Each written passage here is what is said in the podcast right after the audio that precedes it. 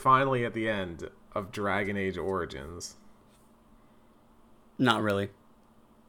I mean, look, look. This is the end of of Origins proper. Let's say that. We we made it. We got through it. We had some laughs. We you know, we had some tears. Had a lot of pain. A lot of pain. Oh, welcome to Normandy FM. As always, I am Eric Van Allen, joined by my co-host Kenneth Shepard. Ken, are you ready to put the nail in the coffin on this thing? At least one of them. we uh this this episode's coming to y'all a little bit late because if you can't tell from my voice, uh Ken and I were both out in Boston this last weekend for PAX East. Uh, we had a wonderful time. Ken was actually part of a panel uh, that was uh, all about.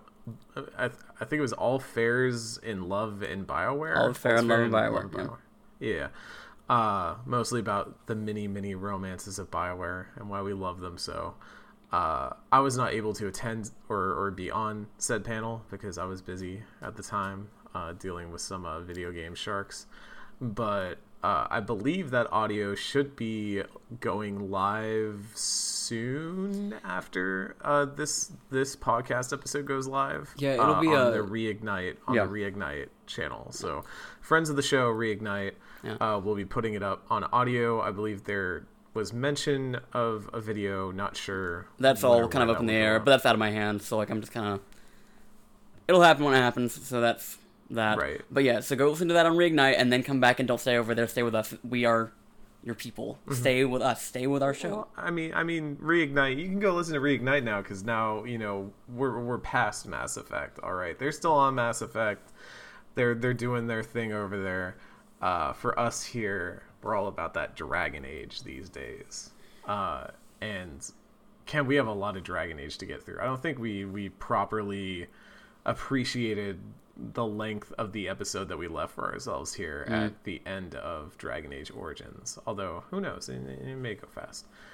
Uh, before we get into the nitty gritty, which is basically going through all of the lands meet, uh, and then into the finale of Dragon Age Origins, we do need to address a few companion quests that we would have had pop up at this time. I think uh, we've we've talked about them in scattered bits uh, in the past. I know that uh, I think we I, I believe the the issue funny enough we had was that we talked about some of them, but it was on a podcast episode that's now lost to time. Uh, so we'll start with out. Alistair. Uh, we'll start with Alistair's companion quest because I feel like it does pertain a fair bit to the way that things can play out here in the finale That's fair. uh just to do like a brief rundown we're just going to do like very quick rundowns of these and then kind of talk about how we each felt about them. Uh for Alistair we find his sister Goldanna in Denerim. Uh he's very hesitant to go visit her but uh we can convince him to do it. And we uh we go in and we talk to Goldanna and she is not very receptive to Alistair. She basically turns it turns it on him and is like uh you shit you ran off like you got to be the noble bastard. I had to like raise my family here in squalor.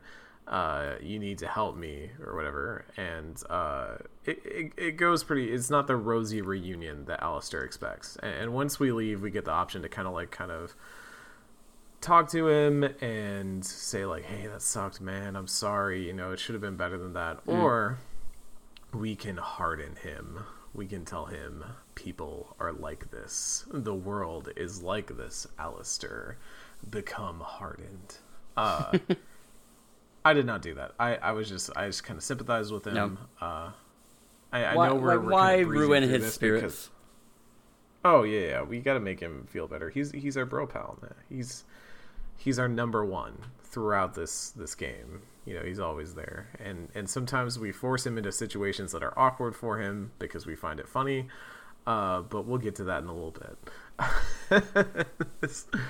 Uh, I, I yeah I, I enjoyed this quest a lot just because I felt like it gave some more character to Alistair and also kind of gave you an idea of why he's so aloof. I think is because he's just kind of never really had someone who's who's wanted him there. He's felt unwanted for mm. a lot of his life because uh, he's kind of been shuffled around. You know, he was a royal bastard, and then he was sent off to the Templars and, and the Chantry, and then finally uh, the Templars, as he's about to be accepted into their order, he gets taken off by the Grey Wardens, and now he's the last Grey Warden, and it, it, you know you can see how he would feel very rejected mm. at, at, all these different points. So to have Goldanna do the same to him hurts a little bit, but right. you know we can kind of. I, I, was just like, yo, buddy, you don't need to worry about that. You got me. I'm family right here. Mm-hmm. This is family. family. It's always about family. Ken, what did you think of this? I mean, it, it sucked. Like just to have to like watch him go through that, and like in spite of everything that he is, he does seem to have like he, he believes that like everyone has like the best intentions and he has like, I guess a very rosy eyed view of the world. So like it is it is sad to like see him I guess come crashing down so hard, but I was also of the mind that like just because like yes this didn't work out doesn't mean that you need to lose that sort of like faith in people that you have. And which is what mm-hmm. like kind of what I told him in the end. Like I'm sorry it turned out like this but there are other like there's other families out there it's it's interesting. Uh, we can also, I think I brought up last episode how Morrigan's uh, stuff goes. Basically, you just go and kill Flemeth, and or you don't. About it. Well, uh, you go and you think you kill Flemeth, or you tell Flemeth that you will tell Morrigan that you killed her. Oh wait, did you do it that way? No, but I just know that it's an option. Oh, okay, okay. I was yeah. Um, you can you can also trick her, but come on, are you like don't be a dick.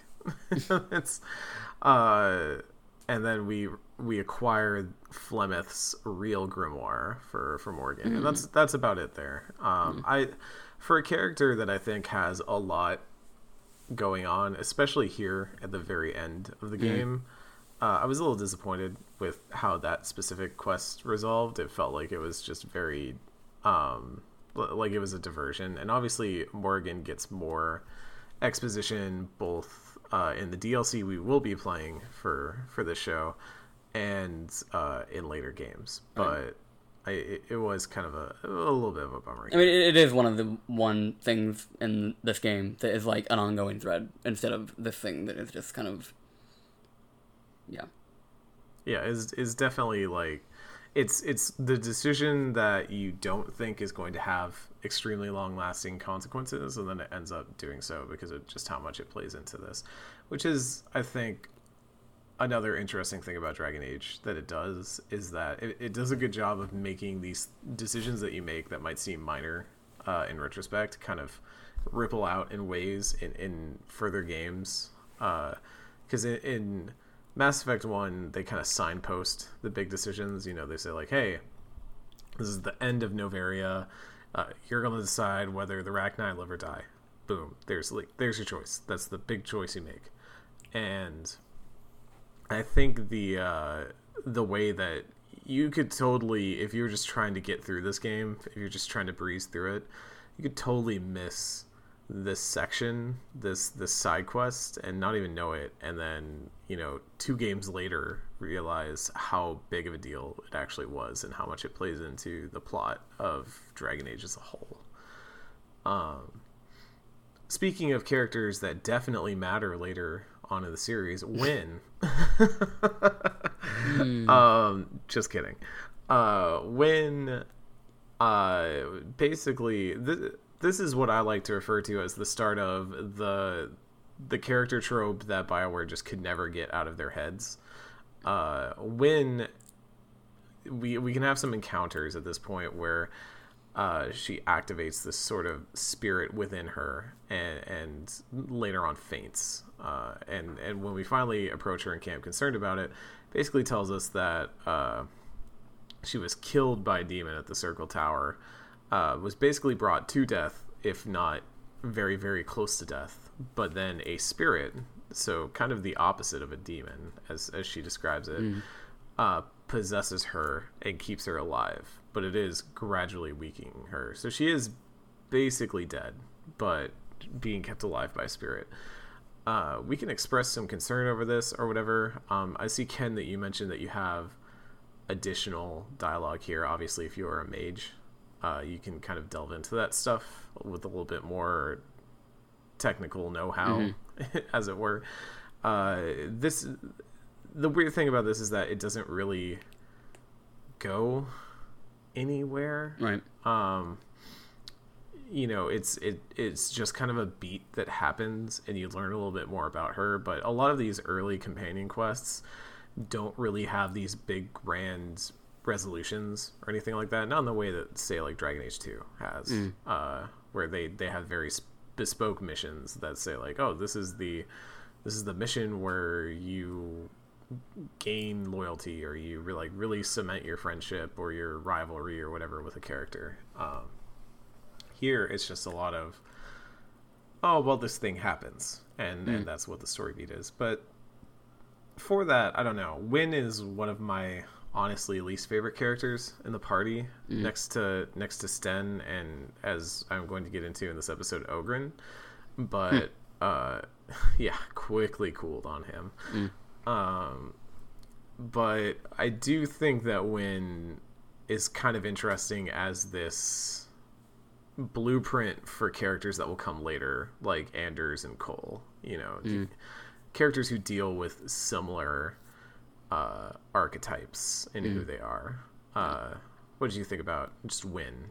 Well, I mean, this part is you know you can I can really take it or leave, but she also has this section. I don't know if you like got to it, but upon realizing that she is like dying, uh, you can basically be like, "Do you have any major regrets?" She talks about uh, like an elven apprentice that she kind of drove Oh, away, yes. Yeah, yeah. and um, you, she was told by the Templars that he was dead, but he mentioned at some point wanting to find the Dalish, and so we can actually go back to the forest and talk to some of the elves and find out that this dude is actually alive and like take oh, yeah and I've I've never I've never come across that. yeah and The then times I've played this, that's interesting. so they like you know we go find him they kind of have like closure of like she's like i was too hard on you he was like i was a bratty elf who wanted to find the dalish and so she offers to like let him come back to the circle like unscathed and for some reason i didn't really know why he's kind of like toys with that idea because she's like you could be like you know some of the like a future uh, kind of like trendsetter in magic, and then he says something along the lines of like, well, this was specifically for uh, mage wardens. I don't, I, I assume this does not happen otherwise. He says, I mean, but you've got this mage right here who can probably be that kind of person. And so later, I did have the conversation with her. She was like, "Is that something that you're interested in, in doing? Like going back to the circle and like helping kind of change things?" And I mentioned at first that she could do that, like on her own, but she says that she doesn't expect to live that much longer to see that and like see any like real change in the circle.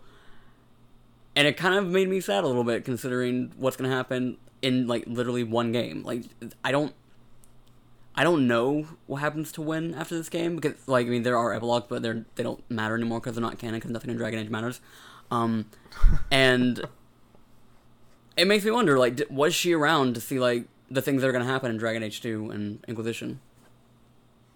I, I do wonder about that because I think Wynne as a character would have been interesting to see in in those situations, but um, you know, we we are we are left to wonder. We have one more character that we will talk about, but we'll talk about them later in the episode when it comes up organically. Uh, I mean, it, it's also worth mentioning that uh, I I think Ken neither of us got around to doing Leliana's uh, story No, stuff. I she which- would never initiate it. Like she told me about the thing that I know leads to it, but she never made that extra step. And so I didn't I, I figured know. out I figured out what was blocking me, which is basically I, I gave her uh, one of the flowers. I think it's called Andraste's Grace. Uh, and that opened up a lot more dialogue that let me then get more approval. And eventually, I started down the discussion of uh, Marjolaine and uh, kind of her life as an Orlesian bard.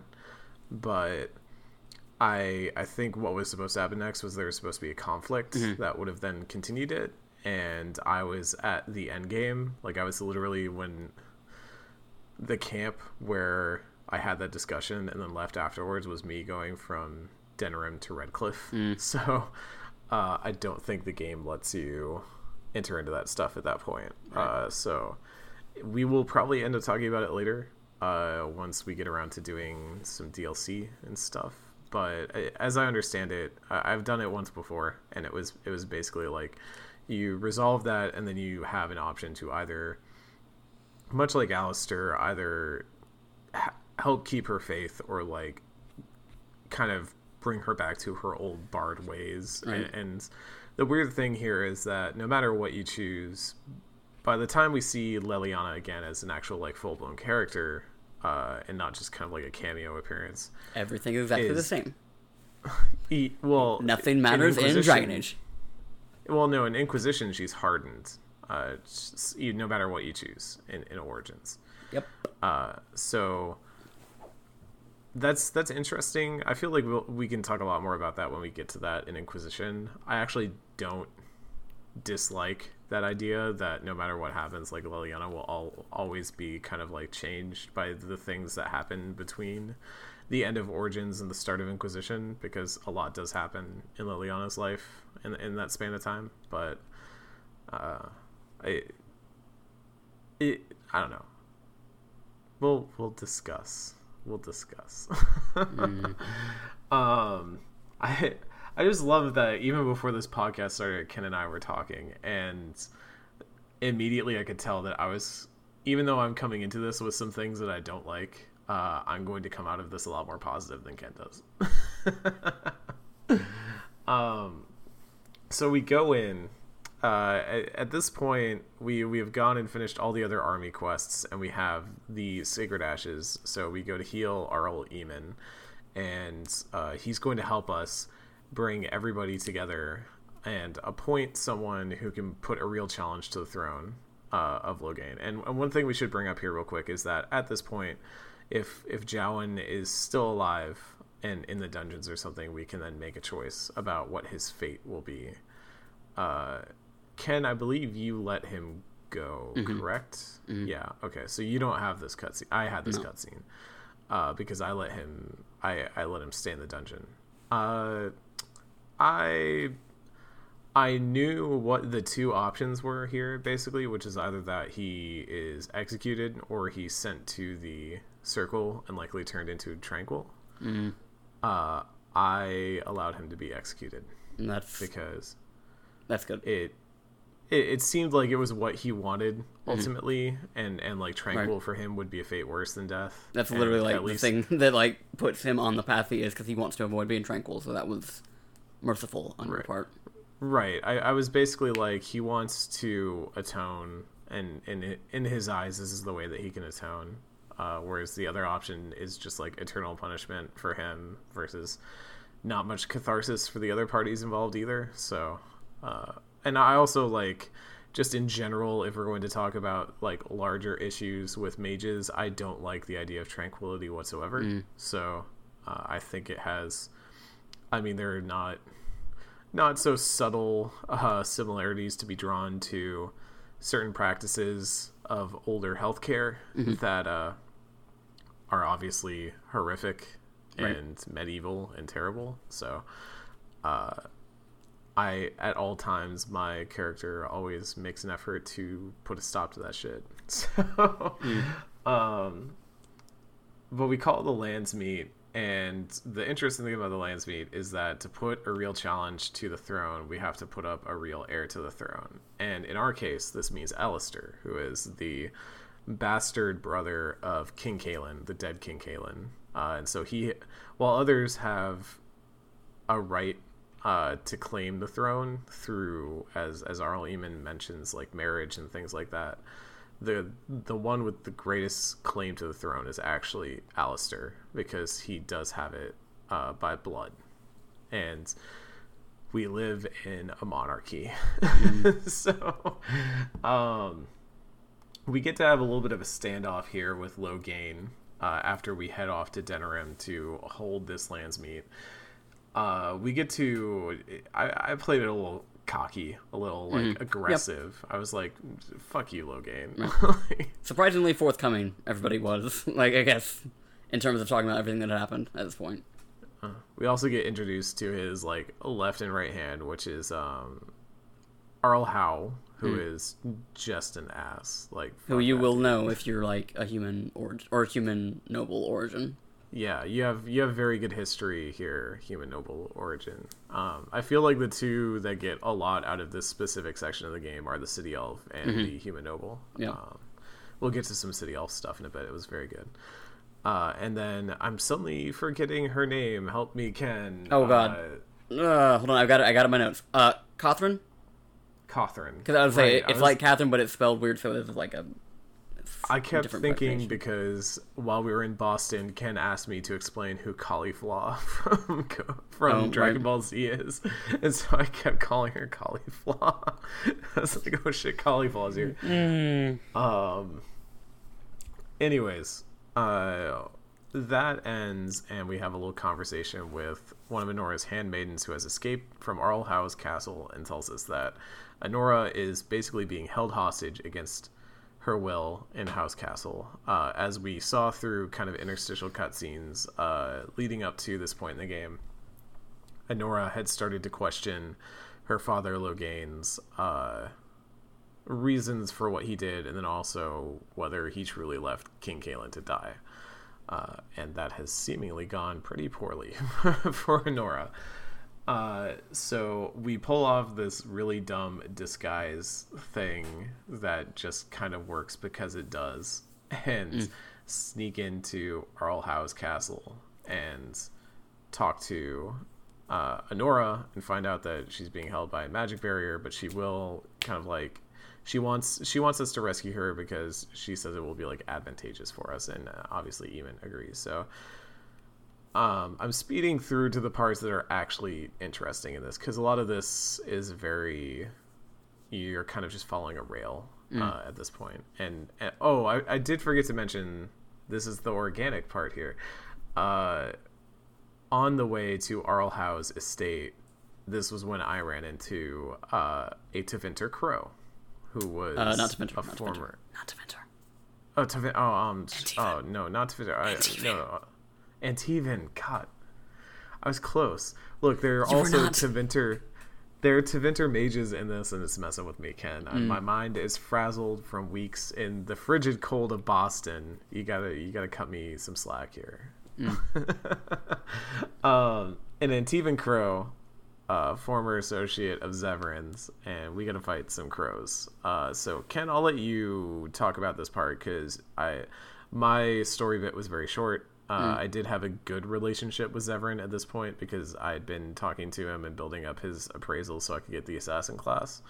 But uh, at this point, like you are romancing him, so I kind of want to hear Yeah. how this played out from your perspective. So for the the first thing that I guess I don't I don't know if at this point you you would have seen it, but like you have a conversation with him where he opens up about the woman that he regretted killing that we talked about back like the Urn Sacred Ashes that the spirit was like almost about to like call him out on, and then he's just kind of like, nope, we don't need to talk about that.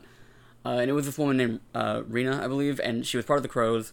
Um, he had fallen for her to some extent, and had also been convinced that she had betrayed the Crows, and by this uh, associate of his, uh, Taliesin, who is the one that we meet here in Denerim, um, by convincing him that he had been betrayed, he basically convinced Zevran to also kill this woman. And then he eventually found out that, you know, it was all like a manufactured thing by the crows. I guess it's like a way that they kind of like kill off people or like, you know, get like remove people from their ranks is to make other assassins take them out by whatever means that they have to. Uh, so we do end up getting here to Taliesin, who attempts to bring Zevran back to the crows, and if you don't have a high enough approval, Zevran will turn on you and you have to kill him.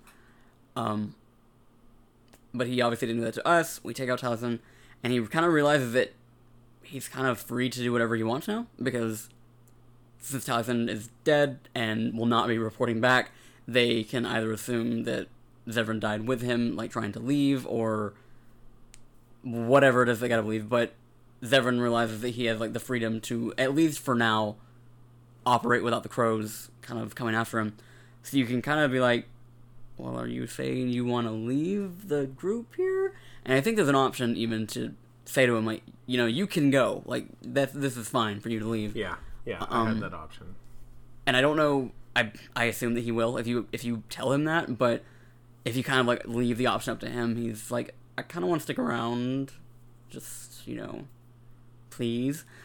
And um, we talked to him a little bit later, and he finally opens up that after um everything that happened with Rena, he actually took on the job to try and kill the wardens in hopes that they would kill him instead, like as a way of like kind of atoning for what he did and not having to live with that guilt. Um, and then, but then he's like, "But you spared me, and this was like my second chance, and that he owes us for not killing him, I guess." And I was just like, "I, you don't owe me anything." Yeah it's I, I basically persuaded him to stay with me. It was like hey you know like i you get treasure. Like we find treasure all the damn time. He's like i do like treasure. So I like the shiny Um, stuff.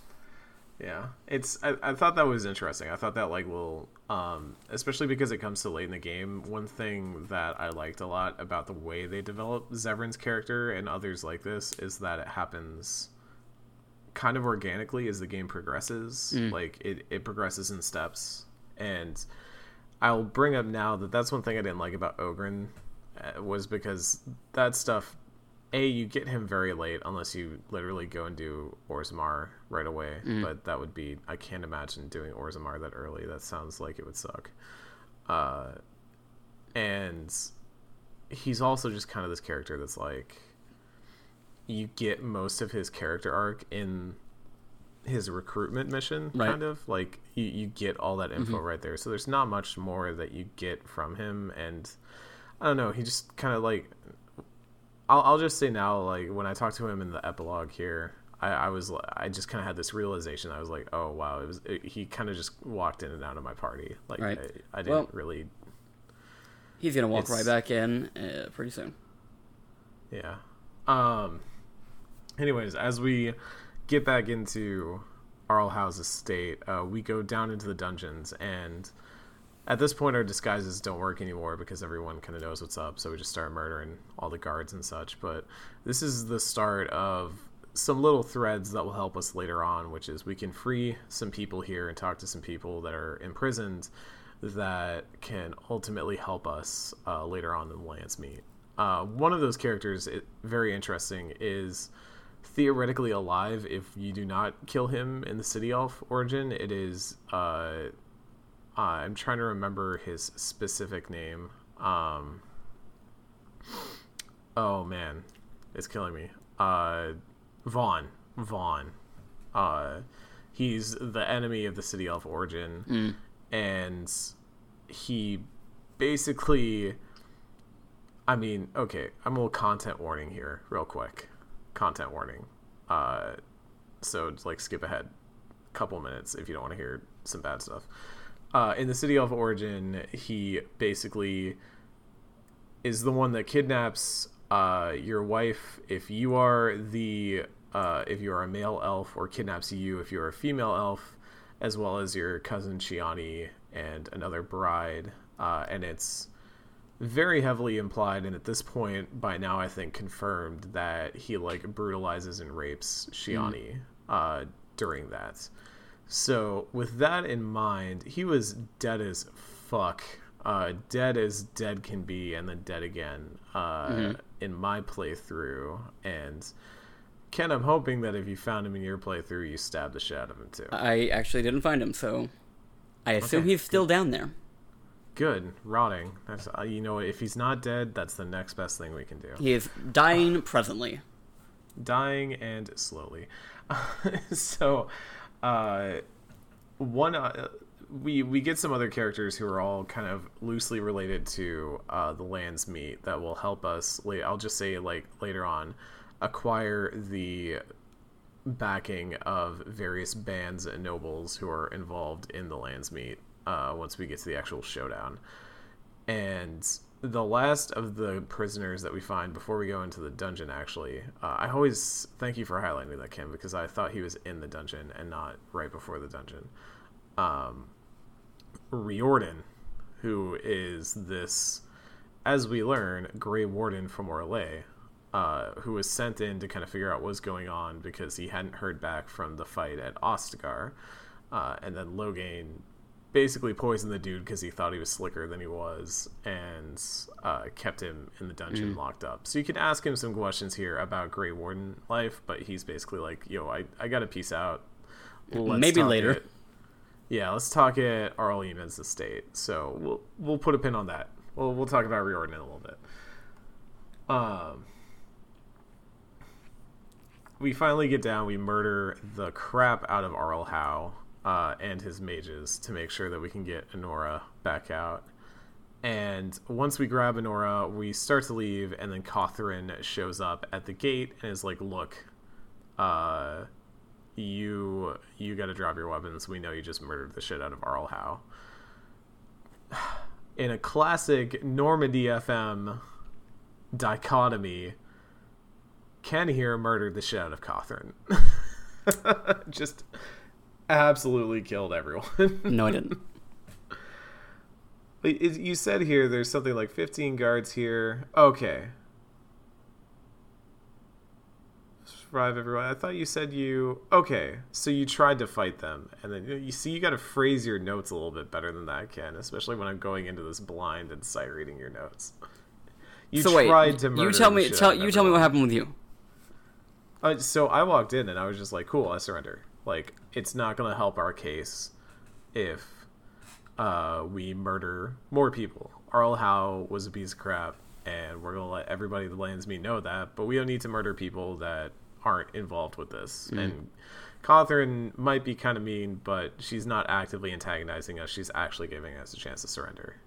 So that was that was kind of my reasoning here. You did it just because you're like, oh, I can't beat her. I can't. I can't stab her. Well, So- no, no. What happens is if you like, if you point out like Anora has been held captive here against her will, and then she's like, "Wait, what? What are you talking about?" And then Anora comes forward and is like, "Help! The warden is trying to kidnap me." Okay, cool. So now we've got like 15 guards coming after us, and the the thing that was really frustrating because like you are very clearly overwhelmed and you can win this fight, but as as I learned here and then later in other things in this episode, I'm kind of under leveled at this point. I only really, I guess I didn't do enough like of the side quests, like the stuff that we weren't covering to really level out there. Um, but you can win this, and then you just go to Eamon's and kind of assess the situation there. Otherwise, you get knocked out, and everybody but you and Alistair, if he is there, uh, gets locked up.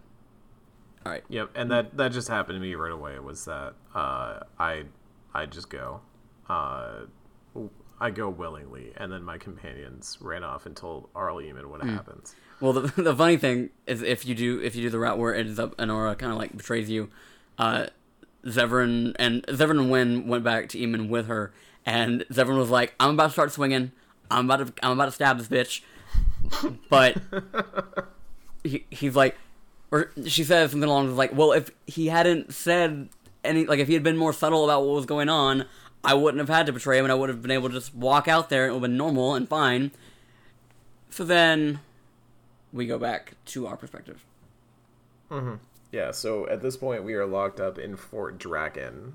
Uh, definitely not ominously named at all. and uh, we have to figure out a way out, which for me meant pretending I was sick and luring the guard in and then beating him up. For you, you apparently, Ken, took a very different path.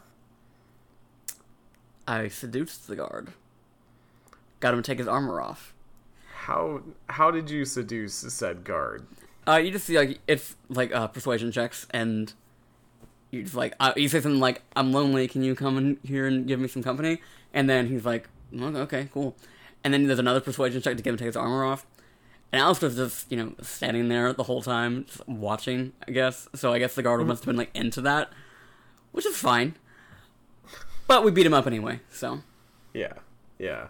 You, you're lucky. You're a mage. You get to use like spells and Yes, stuff. So yes. I just had to beat everybody up with my fists. Uh, even though you only have to do it for like one combat encounter, and then you get your your armor and stuff back. Uh, I did want to bring up at this point my combat build because going into this, you and I were talking about how the the combat difficulty like really ramps up at the end of the game. uh, at this point, I had both my specializations. So I was uh, duelist, which ended up not being as great. I really just wanted it for one passive, Mm. and then assassin, uh, which I should have gotten way faster than I Mm. did. Uh, assassin. So I, most importantly, in dual wielding rogue, the final pip on one of the lines uh, lets you wield a full sized weapon in each hand as long as you meet the strength requirements, and then it scales the stamina costs accordingly. Uh, so I was actually. I think I still, by end of game, had a dagger in one hand because you get a really good dagger uh, as a city elf in in this part of the game. Yeah. But in my other hand, I had like some axe that I had looted off of like Bronca or someone. I think that was like a one-handed axe that normally you could you were not able to just like Right. I would, but here I could like dual wield it, and by by the time I got to the end of the game, uh, I had put Grandmaster runes on all of them, so I had like frost, shock, and fire, and I was literally like one shotting just about every basic mob that came at me, Yeah. and maybe like I think I could kill an ogre in about two abilities if I used Mark of Death and then Flurry. Right. Uh, Well, it was ridiculous. It was what I- absolutely Right. ridiculous. What I noticed though, and I don't know, I don't know if this is intentional or maybe like I like spell wise was powerful enough to do this too. But I think that they do something like they scale down health of enemy like all enemies across the board just because of like the sheer number of them. Because I noticed like spells that would have taken like maybe one or two like attacks or like one is a setup, one is like a killing blow. I could always take out basically any of the darkspawn in one spell. So I don't know. Like I assume that is like an intentional thing because it seems very deliberate and like I very was, I was wondering that. I was wondering that too, but honestly, I think at this point our characters have scaled so much. Like we started at what, like six cunning and stuff like that. Now my character is like almost at forty, Hmm. like fifty cunning. Like we can do a lot of damage at this point. So, uh, but but combat like was starting to feel fun, and eventually it does get very tough. But uh, it was kind of tough here as you fight your way out with just Alistair and yourself. Uh, I was having to like most of this game. I was like, okay, time to chug poultices. Let's go. um, but once we we can meet up with our companions now, the one thing we didn't talk about is that you do have the option to wait for your companions to show up and, and get you out, uh, which leads to some very funny cutscenes depending on. Well, no, keep keep keep, keep going. I well, I think there's a path divergence here because I did not do I did not meet up with anybody while I was here. Oh, you didn't meet up with anybody. Okay, because as I stormed out the front gate of Fort Drakon, uh, Leliana and Morrigan showed up to assist me on the way out, mm. kind of like implying that they were the ones that came to to find me, which would make sense because they were like my two highest affection characters outside of like Alistair. So, uh, that's interesting. You didn't have that happen. You didn't have like Zevran show up. No, what? So what ended up happening with me is like I guess I took like sort of the pseudo pacifist way of getting out of there because what I did was I found like I found some uh like uniforms like guard uniforms and put them on and then like did a whole like workaround to get like what they thought I was part of like a squad that was gonna leave and just fucking go and patrol Huh. and so I had to find the uniform talk to the boss find like I guess my my the, the group of my squad like there were like two other people that like had passwords to leave because like you had to have an like an additional password to actually get out of the the fort, and so I did all that, made nice with them, and then we just walked out. How long did that take you to do? Uh, as best estimate like seven ten minutes. Okay, because I was gonna say I kind of just like killed everyone on my way out. It took maybe like three five minutes. okay, never mind. We're back to the the weird Normandy FM split again. um, but once we get back to to Eamon's place, uh, we we know that we have to get ready for the Landsmeet and put forward an heir to the throne. And Anora basically reveals to us that the reason she want she wanted to leave was obviously to get out of captivity, but also to have us like like for us to back her as mm-hmm. the the heir to the throne. And as we learn, Cailan was always kind of the pretty face, mm-hmm. but Anora was the one who was pulling the strings. She's actually extremely capable queen.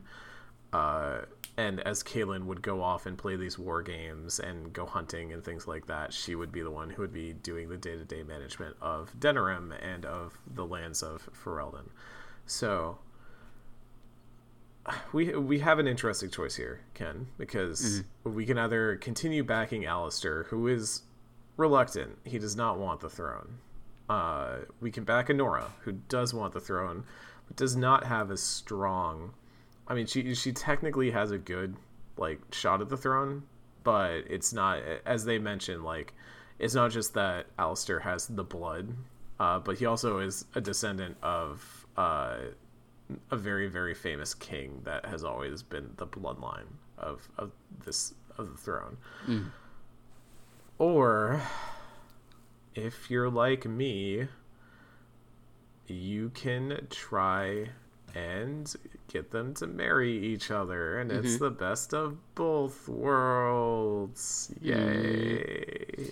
Or if you're a human noble, you're a human noble, you can marry Anora. Hell yeah!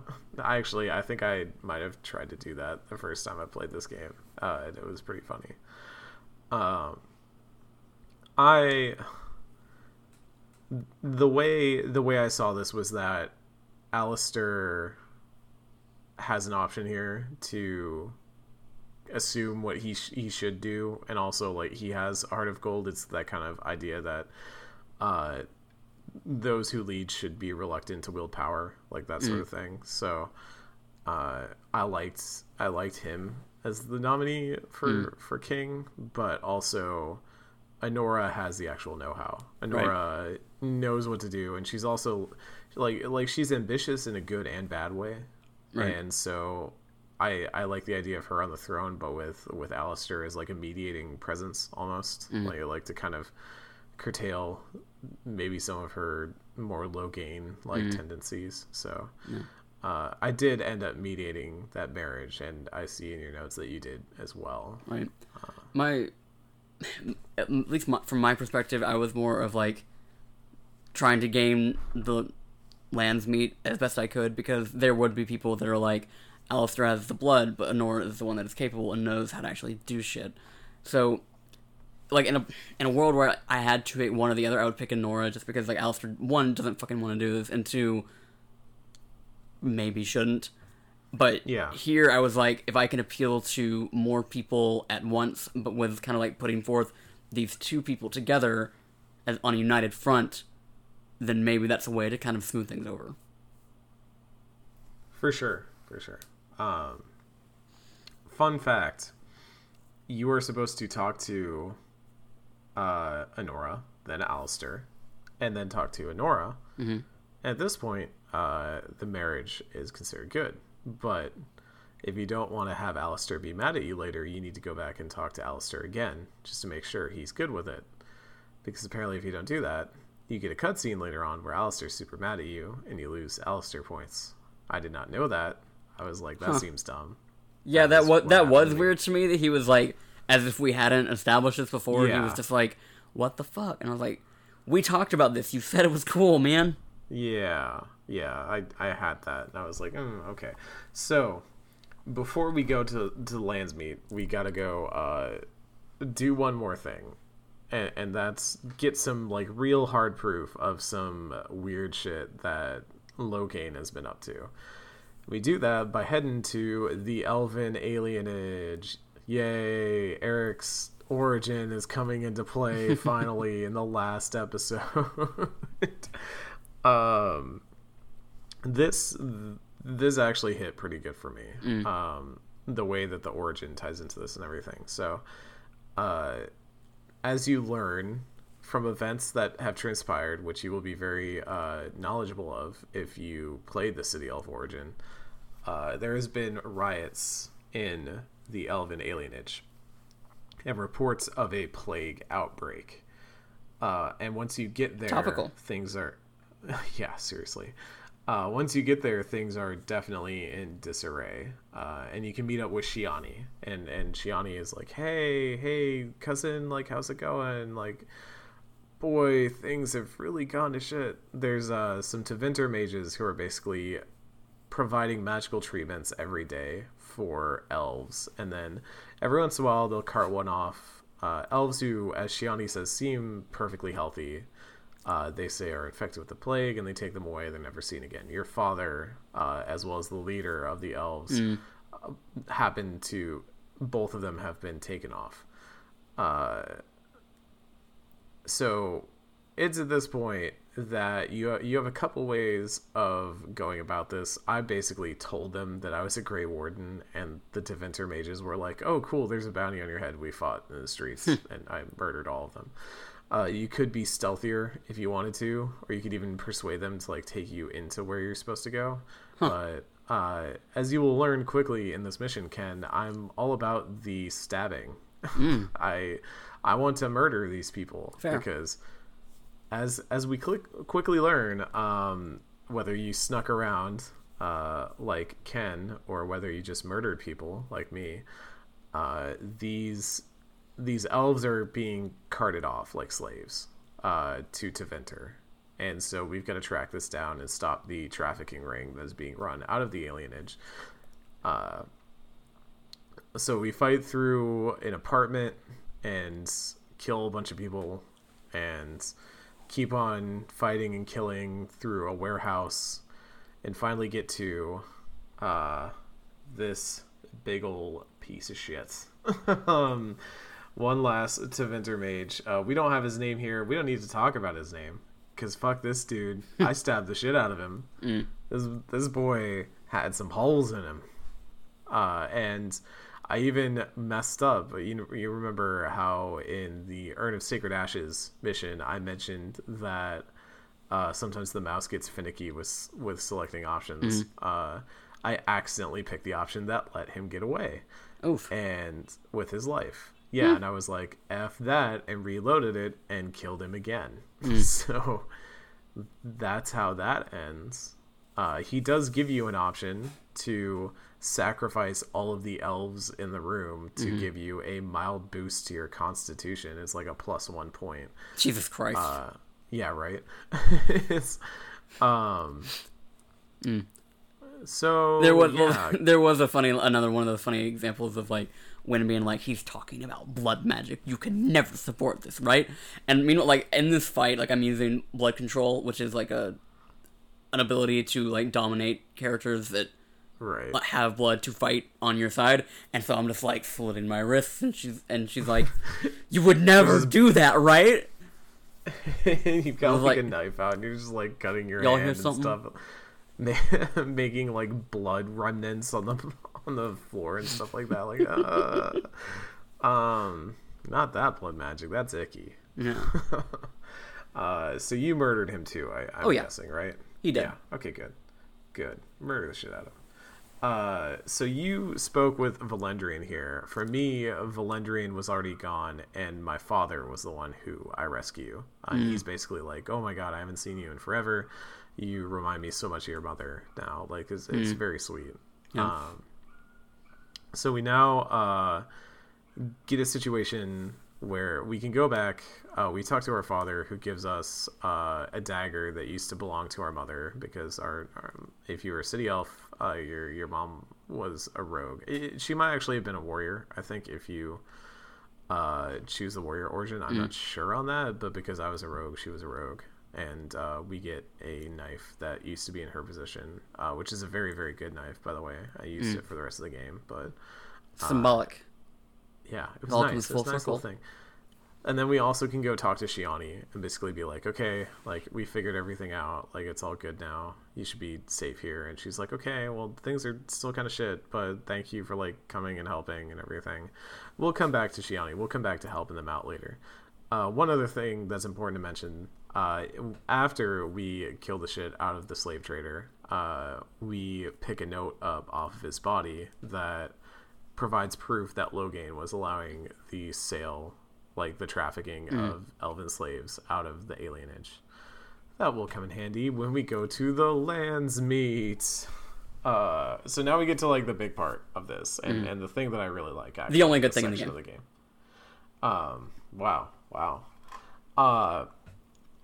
When we go to the Landsmeet, it kind of turns into an almost Danganronpa style mm-hmm. situation of we we face down with Loghain, and he makes a bunch of arguments, and we have to rebut them. And depending on the things that we say, what we've brought to the table, the decisions we've made up to this point, we gain or lose points. And depending on the points that we get, we either uh, it will depend on on how whether we win the Landsmeet or not, whether we have a favorable outcome in the Landsmeet. Uh, for me, um, I brought forward a few things. Uh, I I was initially like, this is not about Orlais. This is and and like his weird obsession with the idea of outside influence from Orlais because Loghain is a freaking xenophobic asshole. Um, but uh, it's about the blight, and we need to stop the blight.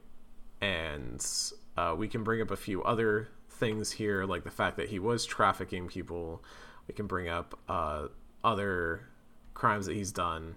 Uh, we can bring out Anora, who will come out, and if we have successfully either backed her claim to the throne or uh, gotten her on board the marrying Alistair train, will will give us a boost as well. Uh, and we can even mention Jowan's blood magic to get the Chantry to turn on him, and uh, it's just great. Uh, there's always one nobleman who will cheer for Loghain in the end, as, as I learned when I was looking up how the math here works. Yeah. Uh, same with uh, there will always be one who cheers for you, Right. but I managed to get everyone on my side, Yep. which felt pretty good. Yeah. I do like, and and I think this is a good time to bring it up. Uh, there are some very like modern day analogies mm-hmm. to be brought to the way that Loghain views Ferelden and mm-hmm. its affairs. The way Build the like wall. yeah, no, there's like some real build the wall going on. I wanted mm-hmm. to like bring that up because after so after we've basically like deposed Loghain, uh, we get the option to duel him, and I personally dueled him. No. Uh, did you did you also personally duel him as well? Use blood magic in front of all of Ferelden nobility. Uh, I just I just stabbed. You know, I just I do what I do. I poke a lot of holes. Uh, and we we have this fight with Loghain, and afterwards we beat him, and and they even say like it's really weird that you get everyone on your side, and they're like, oh, but we'll have like blood blood sport just to determine who's the true ruler. Yeah. That that was like, that is strange. They they don't they really don't know how to settle these things without like somebody killing each other, huh? like that's what it is. Uh, but then we get given an option here where we can either we, we've now rightfully appointed Alistair as the crown regent, and we can either kill Loghain, execute Loghain, or we, as Riordan walks in and tells us, we can uh, induct him into the Grey Wardens.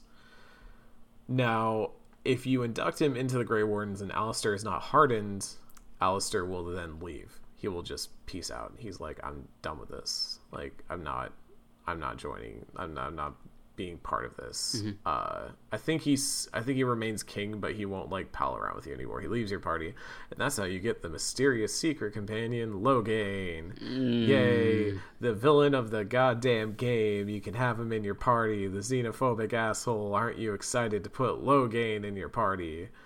Oh boy. Yeah, it's um over the years, like because I mean, back when Origins had been out for maybe like a year or so, and Dragon Age Two was like on the way, I was like really like on like the Bioware social network and like in this sort of like in the discourse of Dragon Age, and there are some wild arguments for Loghain, as if like a lot of it is comes down to like why does Alistair have to be so petty? As if Alistair doesn't like list all of these very compelling reasons about like why maybe we shouldn't just let this guy live and pal around in our ranks when he literally like sent an assassin against us. He uh, sent an assassin after uh, Eamon. He everything that he did in Ostagar, everything that he's spouting, like all this like xenophobic rhetoric that he's spouting, nah, you know, not normal things, not things that we should support, not things that we need in the warden's ranks. So then we have this the opportunity to kill him. is Loghain is maybe my largest issue with Dragon Age Origins because I think he is this opportunity that could have been, hey, let's have this villain that can have a compelling turn, a compelling Mm-hmm. change of heart. And you actually like you see in other games like Knights of the Old Republic how BioWare can do this and do it very well. Mm-hmm. I mean, like Theron. not- yeah, I, I I've not played Knights of the Old Republic, but I do know what happens in that game, um, as I think most people do at this point. Um, I was reading an article the other day that was talking about like a potential Knights of the Old Republic movie because there were like rumors going around about it, and they were just like straight up saying like, oh, maybe this person could play this character, and I was like, I thought that was like a faux pas to say that like out loud that that's who this character is. And the game is 17 years old at this point. Yeah, it just feels weird. It doesn't. It doesn't even feel like. It doesn't feel like a Sephiroth kills Aerith thing. It feels like a um. Like, uh, let's imagine they were. Have you seen the Prestige, Ken? Yeah, yeah. And Imagine that they were talking about it like that and saying that one character is going to play both these parts Right. or something like that. Like that that that would be how it would go. Sorry if anybody has not seen the Prestige. Please forget what I've just said. Wait about six months just to make sure it really like recedes into your mind, into the back of your mind, and watch the Prestige. It's actually a very good movie. I like that movie a lot. Yeah. Uh, I once uh, I knew somebody who once told me we were making up the most basic uh, straight dude profile to put on Tinder, and they made the joke that it would be like we were like favorite movie, and they instantly said The Prestige, and I was like, damn it, that's so accurate. You want to go Fight Club? No, no, Fight Club is for like the the super edge lord dude. Like Prestige is just the right amount where it's like y- you feel intellectual and it's like it's not like Inception or something or Memento where it's like very well known. It's like surprisingly one of Nolan's lesser known movies.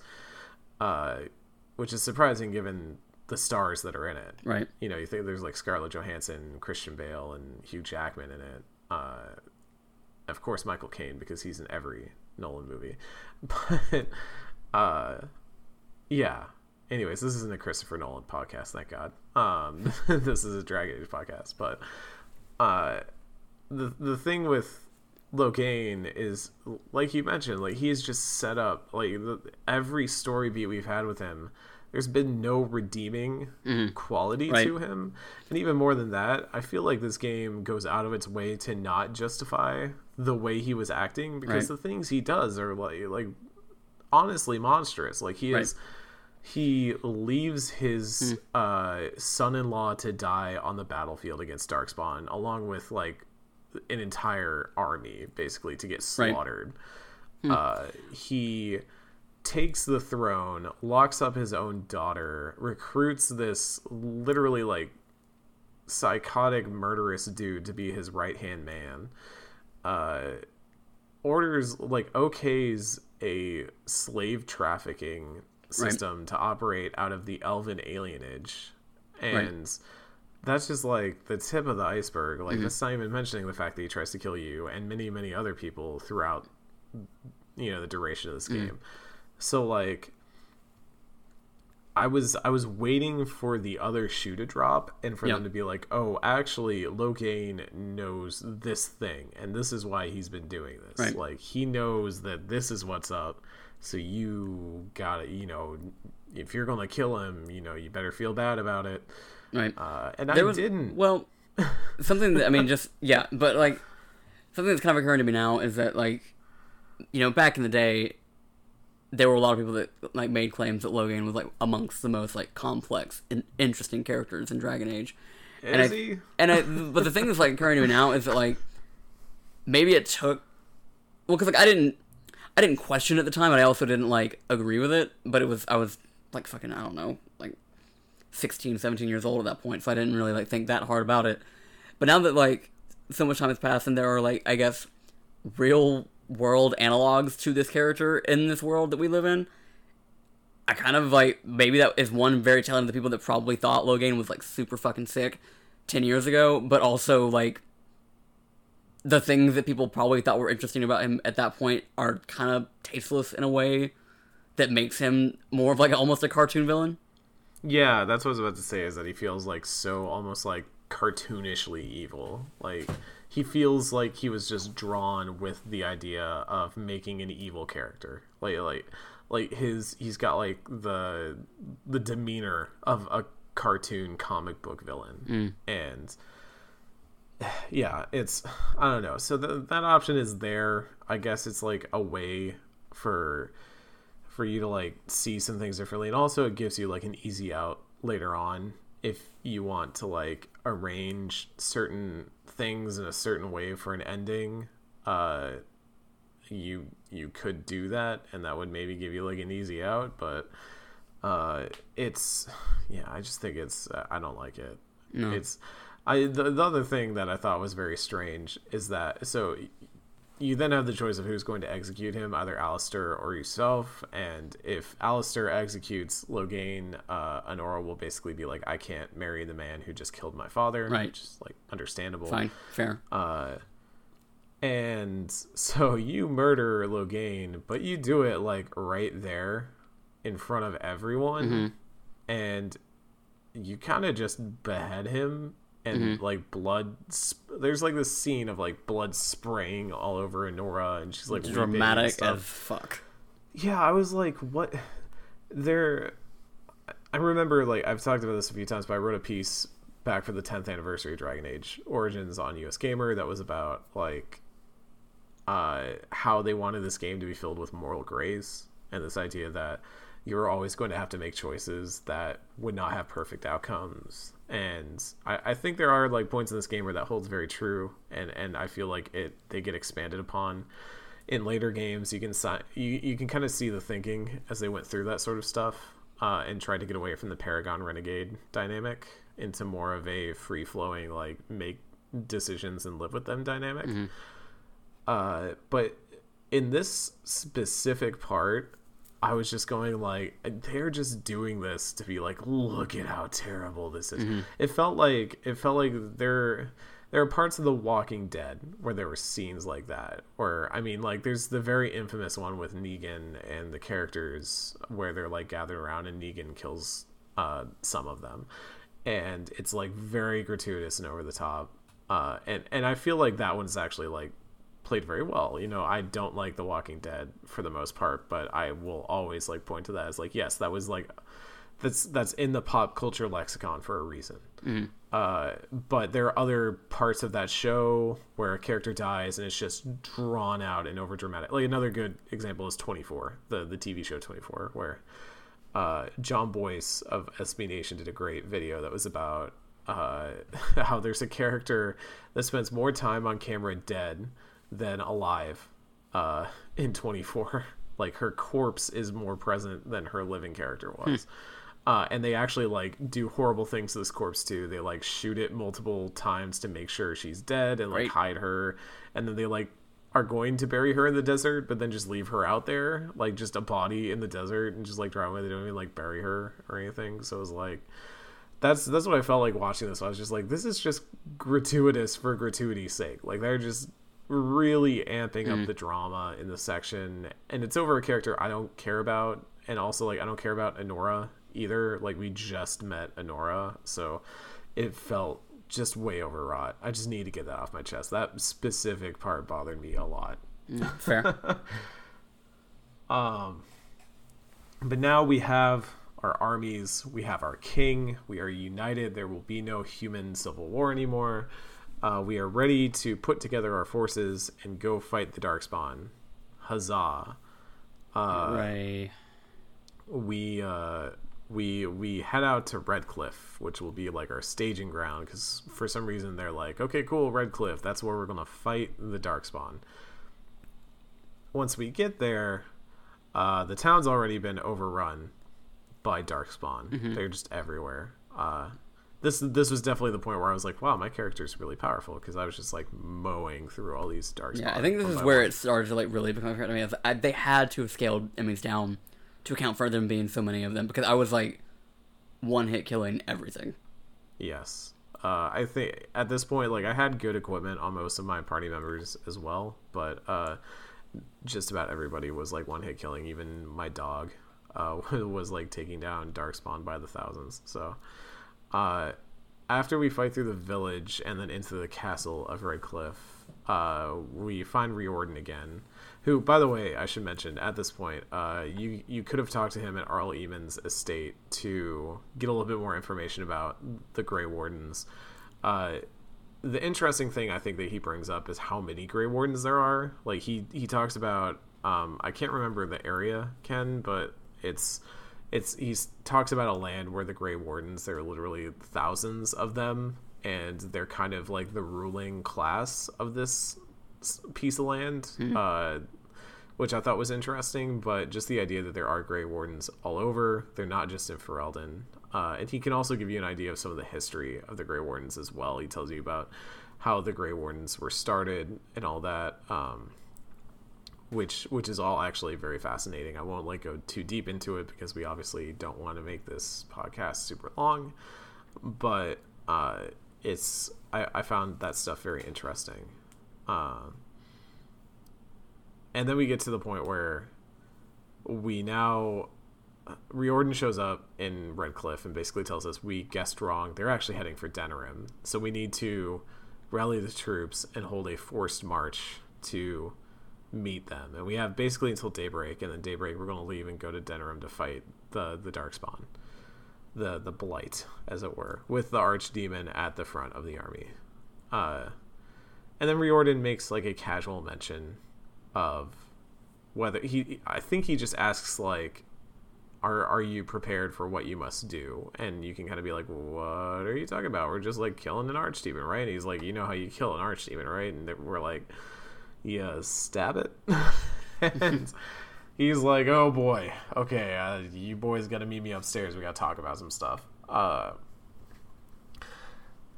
and we get it, it feels kind of weird because at this point in the game there are so many sections where you feel like you're having the last conversation with all your characters that i was like oh cool. They're all in this room gathered around in a circle in a creepy way. Uh, that must mean i'm supposed to go like talk to all of them because it's the last time i'll see them no no uh, but there are many more times like that. Uh, we go upstairs and riordan tells us that uh, the reason why the Grey Wardens, the Grey Wardens are the only ones that can kill an Archdemon is that actually anyone can kill an Archdemon, but when the dragon dies, its essence, its soul, if you will, leaves its body and inhabits the nearest Darkspawn, uh, making it essentially immortal. Uh, it, it- can just bounce around between Darkspawn like that. The reason why the Grey Wardens take on the taint of the Darkspawn is not just to give them heightened powers uh, against the Darkspawn, but it's also to uh, when when they kill an art an archdemon, they will absorb the essence into themselves, and this is where it gets kind of muddy, where it's like because a darkspawn's an empty vessel, the the soul of the corrupted soul of the old god can inhabit that and become the archdemon again. But if it inhabits the Grey Warden, it like counteracts and they both die. Uh, so yes, whoever kills the archdemon will die, is what Riordan tells us. And he says, uh, usually uh, it's up to the oldest Grey Warden present to decide who takes the final like stroke, who who does it. Uh, and so he says if it's if he has the choice, he will be the one to to take the final swing because he is the oldest and he can feel the taint. Like he, he doesn't have much longer, basically.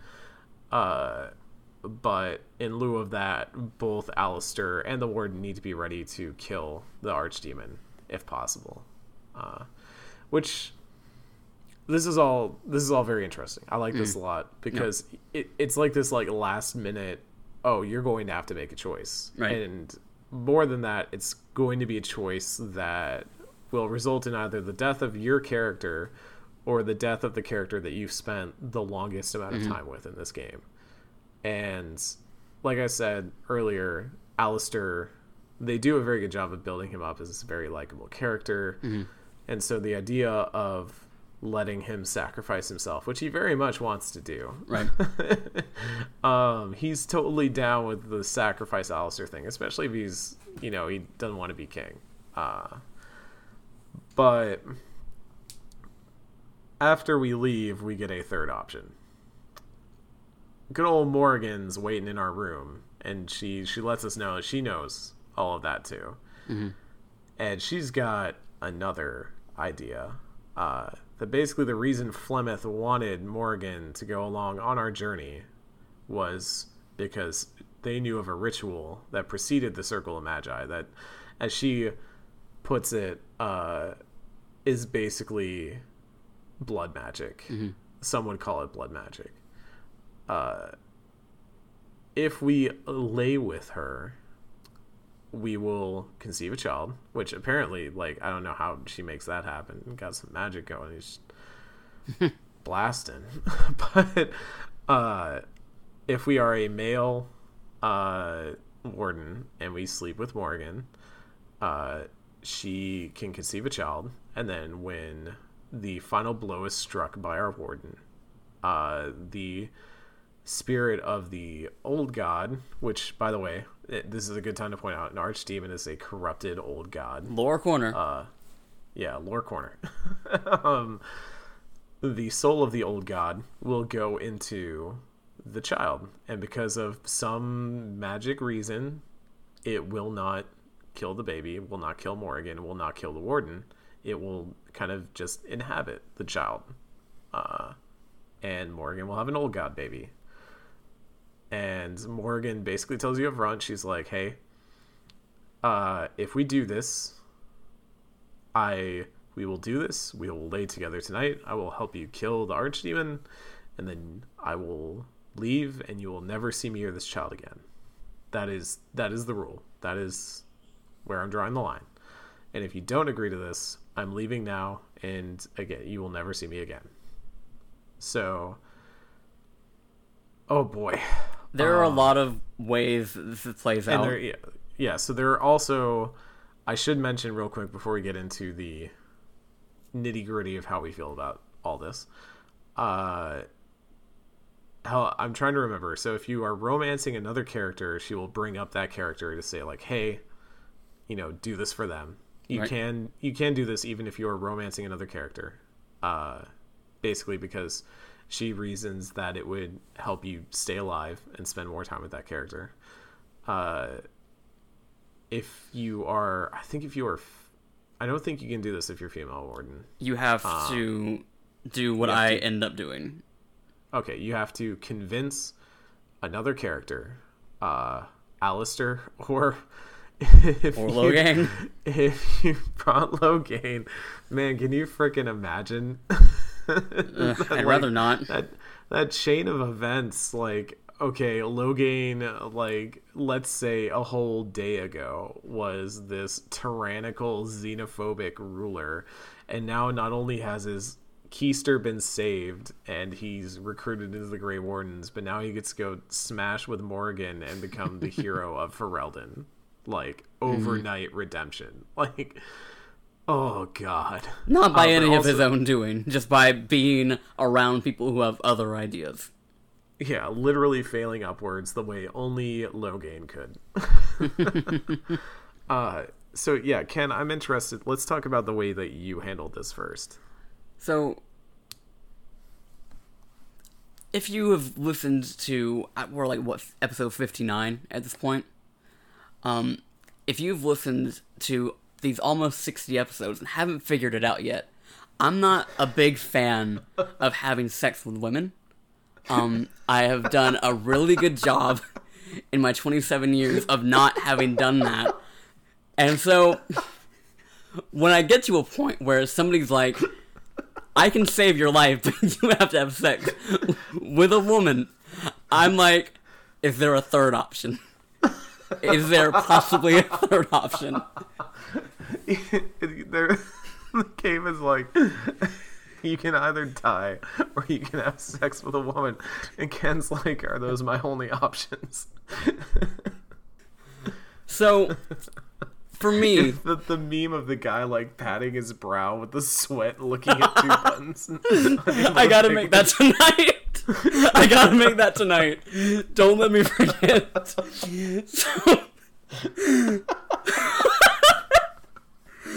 anyway, so oh my god. I say to her, I'm not gonna do this, and then she does have the line of like, because of Zevran, and that's about as close as I can get to like the real reason I don't want to do this. So she brings up Alistair, and I'm like, that I can get behind. That's cool. Um, so I go talk to him, and I'm like, hey, you you got all the parts to make this happen, and if you do it, you won't be traumatized, and we'll both get to live. So like, I'm gonna yeet you into this room real quick. So you have to have like a couple like uh persuasion checks to like get him to go along with this because like you know that's not exactly an easy ask to ask somebody. Um, so we all go back in there, and so she's like, "Okay, are we are we all agreed now? Is this what's you know? Are we good?" And so basically, I facilitated Dragon Age's first rival mance. You're not wrong. You're not wrong. Uh, uh so you so you had Alistair do the smash. Mm-hmm. Uh, and I see that it still played that cutscene It the, did. the way it plays. It did. Uh, It was a whole thing. wait, wait. So so does it have Alistair lying on the bed and then Morrigan doing the the sexy walk over? Morrigan does the sexy walk over. But is Alistair like already lying in the bed? Oh yeah, yeah, yeah. Okay. It, and your warden's not in the picture at all. Nope, just nope. Okay, that's super. That's super weird to me then. I mean, it would it would have been weirder if he was there. I don't really. Well, no, I'm, but I'm saying like, why are you seeing that scene at all then? Like, Yeah, that- warden just like walks out and is like, "Cool, they're gonna go do that. I'm gonna go find Zevran." Like, Yep, pretty much. uh, okay, oh, that's that's that's weird then. Uh, I, I also agree that the sexy walk is strange. Uh, this this game again has very, very of its time views Yeah. of sexy times in general. Uh, yeah.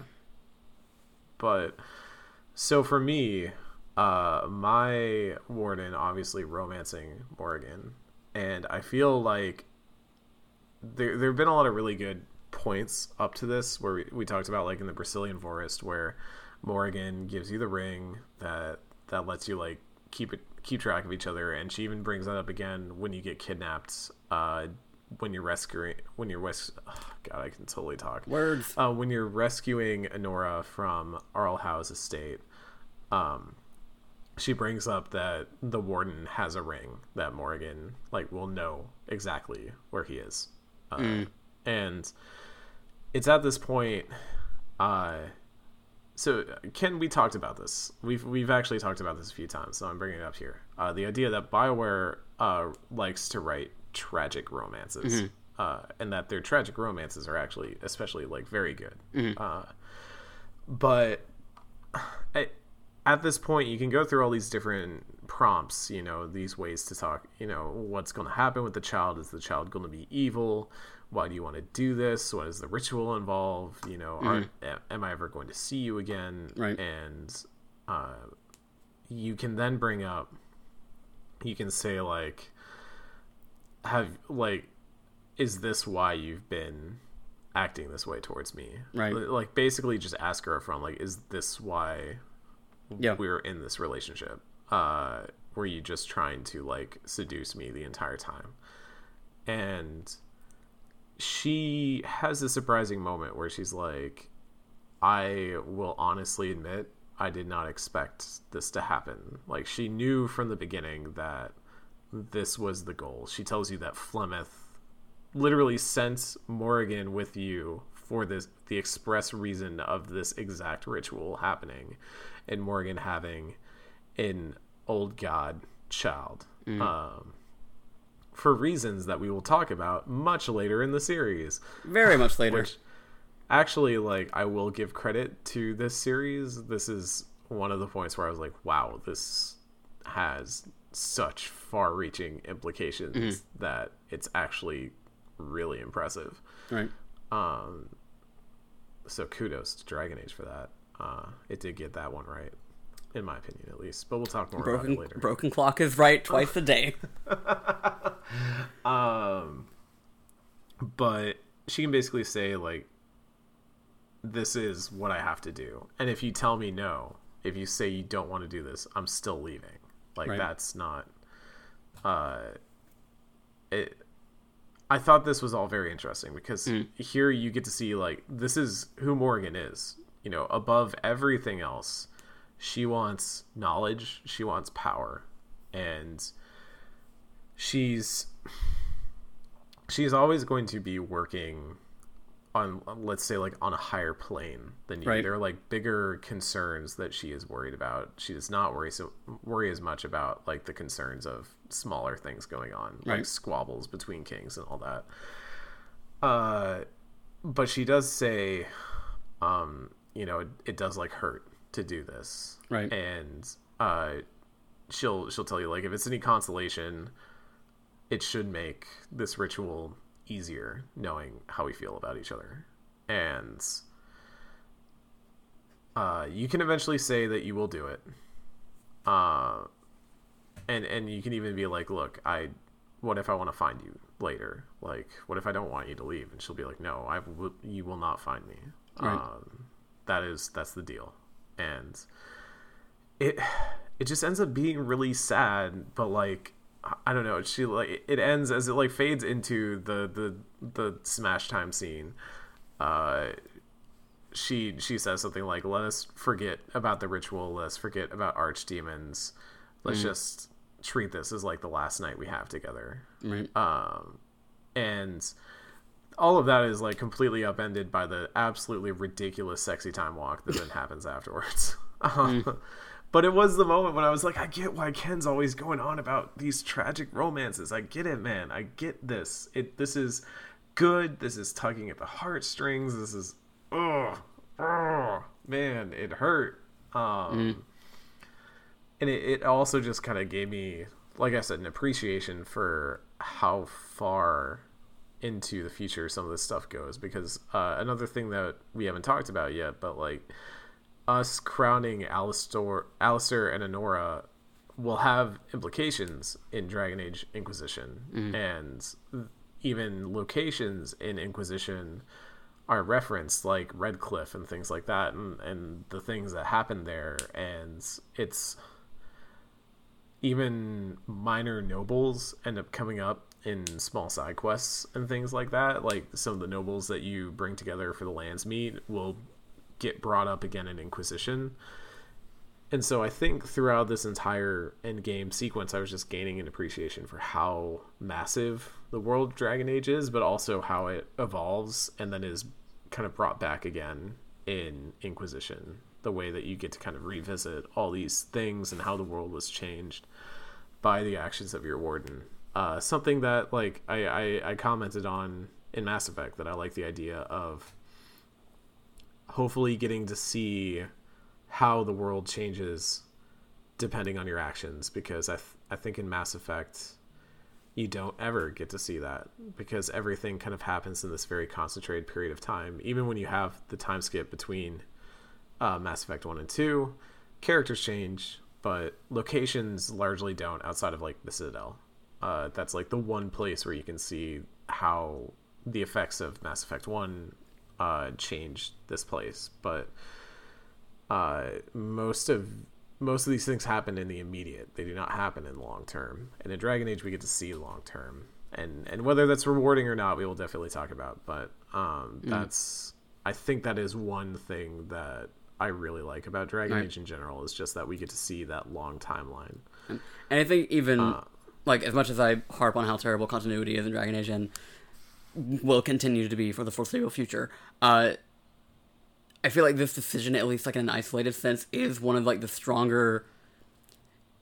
Like in a world where Dragon Age Origins was the only Dragon Age games, I think it would be one of like the really strong decisions that you have to make in this game that feel maybe not like consequential in a way that is knowable, but at least it it feels like something that gives me pause, even now. I mean, or at least not now, not that I know what happens in Inquisition, not really, but like at the moment, like there is this like it's this unknowable future and this unknowable like consequence of what you're doing that I don't really feel like Dragon Age Origins pulls off at least this well at any other point. It's it's just a really yeah, like you said, it's it's really impressive. I think it's brought together by the fact that in some way someone is leaving, right? In some way this is going to fracture what you know right now as being whole. It will fracture that in some way. Either Morrigan will leave or Alistair or your main character will die. Mm-hmm. And you know that you know that it's going to cut in some way. I mean, also, I mean, Alistair could die and Morrigan could still leave and all that, but it's it's like you understand that there is going to be a fracturing of your party and you have to decide what is important and also like what you are willing to do and what you're willing to sacrifice to uphold that. And I th- I just really feel like it's one of the highest notes that Dragon Age ends on because it, after this there's a lot of things that happen after this, but it feels like the last big decision you make Yeah. and I, I think really technically it is you know unless you count like way later on if you actually have to make that choice but uh, Right. It is it's also just framed so well Mm-hmm. the fact that it happens right before the big battle you have like one chance in a mulligan and you've got to decide whether you're willing to take that or not and Mm-hmm. also whether you're willing to live with the consequences of what may come of it uh, because I think at this point they've also set up Morrigan very well as being a character that is, even if you are romancing her, even if you are at high appraisal with her, like she is duplicitous. She is playing a role, Right. and she, you know, she just kind of straight up says like, "Yeah, this is the reason why I was traveling with you." Like, there are a lot of conversations that happen earlier on where she's just like, "Oh, I wanted to see the world," and you know, I just I thought it was all cool, and she's like, "No, I just wanted to do this one thing." and once that's done i'm gone. Like that's what i'm here for. And it's a gut punch in a way. Because again you think about the characters that have been with you the most. It's like Alistair and then morrigan mm-hmm. like those two are always the longest with you so. Right.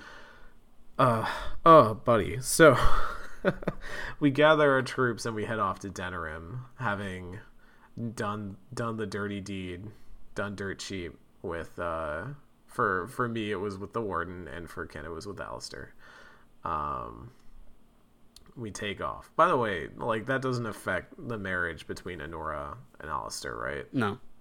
okay That's That's- that's that's, that's their dirty little secret. that is a little side thing um Oh, by the way. and we get to we get to Denerim, and we we see the Darkspawn have taken over. and We we get into the big fight. So it's like we're finally having this big fight. We got to fight through Denerim to Fort Drakon, where Riordan says we're going to lure the Archdemon to, so we can fight uh, the Archdemon there.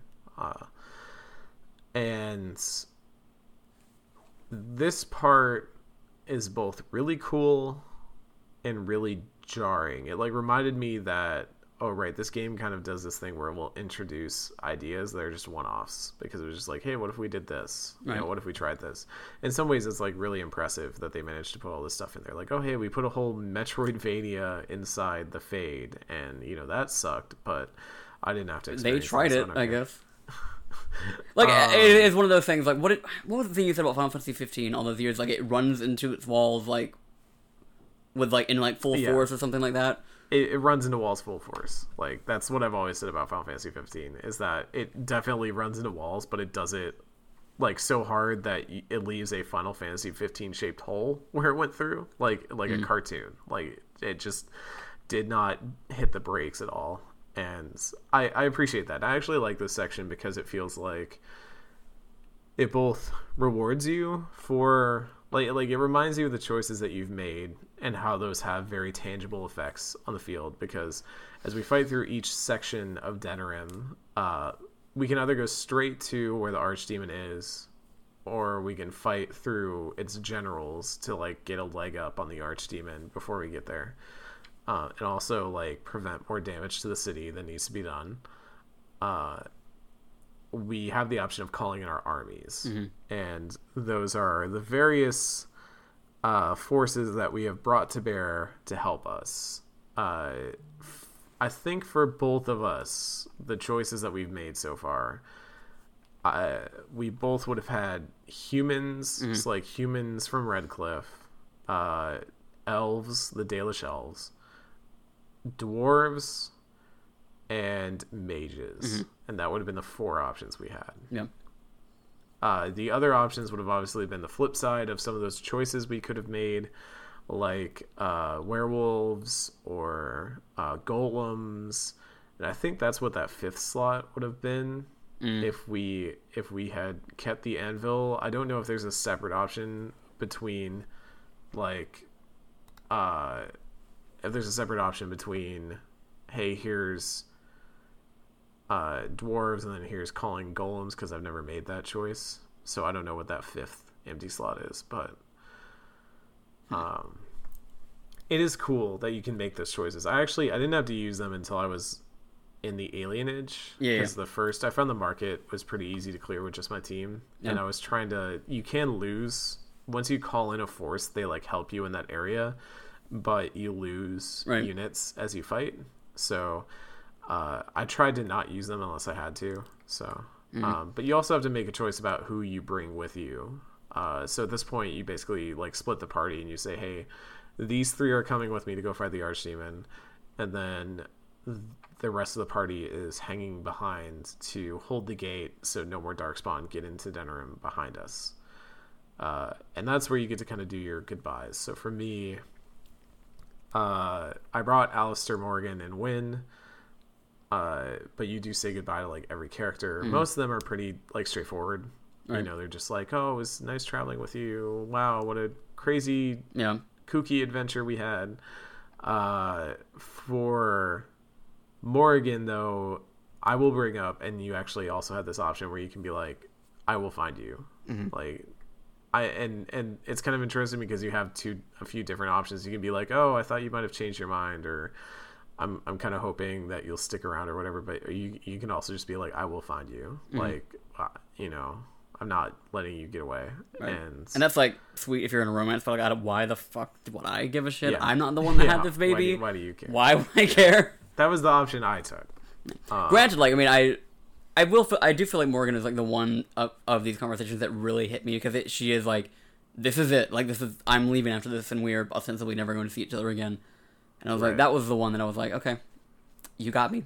Uh, the rest of them is just very much like, okay, final battle. Wow, let's do this. Like even Steady's just basically like, cool. The thing I wanted to do. Finally, we get to do it. Let's kill some darkspawn. um, I left behind Oghren in charge. Oghren in charge of our gate. I had to. I had to make a joke. I'm sorry. You know, Ken, do you know what Charles in charge is? Mm-mm. Okay, never mind. So for the listeners out there who do know what Charles in Charge is, that's that one was for you. Oghren in Charge. Please Photoshop that for me. It, it was an old sitcom. Uh, but I, I don't know. I, I left kind of a skeleton crew behind because you don't really have to do a lot in the fights to, to do anything here or really like. Um, why'd you have to post that? in Normandy, if Ken made the meme, everybody. Ken made the meme. Over- Good job, Ken. Over on Nobody of Him show at If you, Twitter. want to, if you want behind the scenes, the tweet that is now live, Ken literally just posted.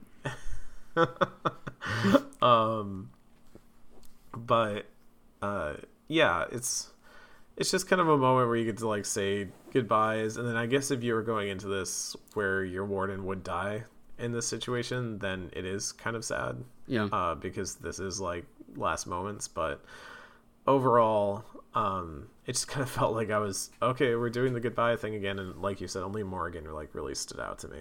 Yeah.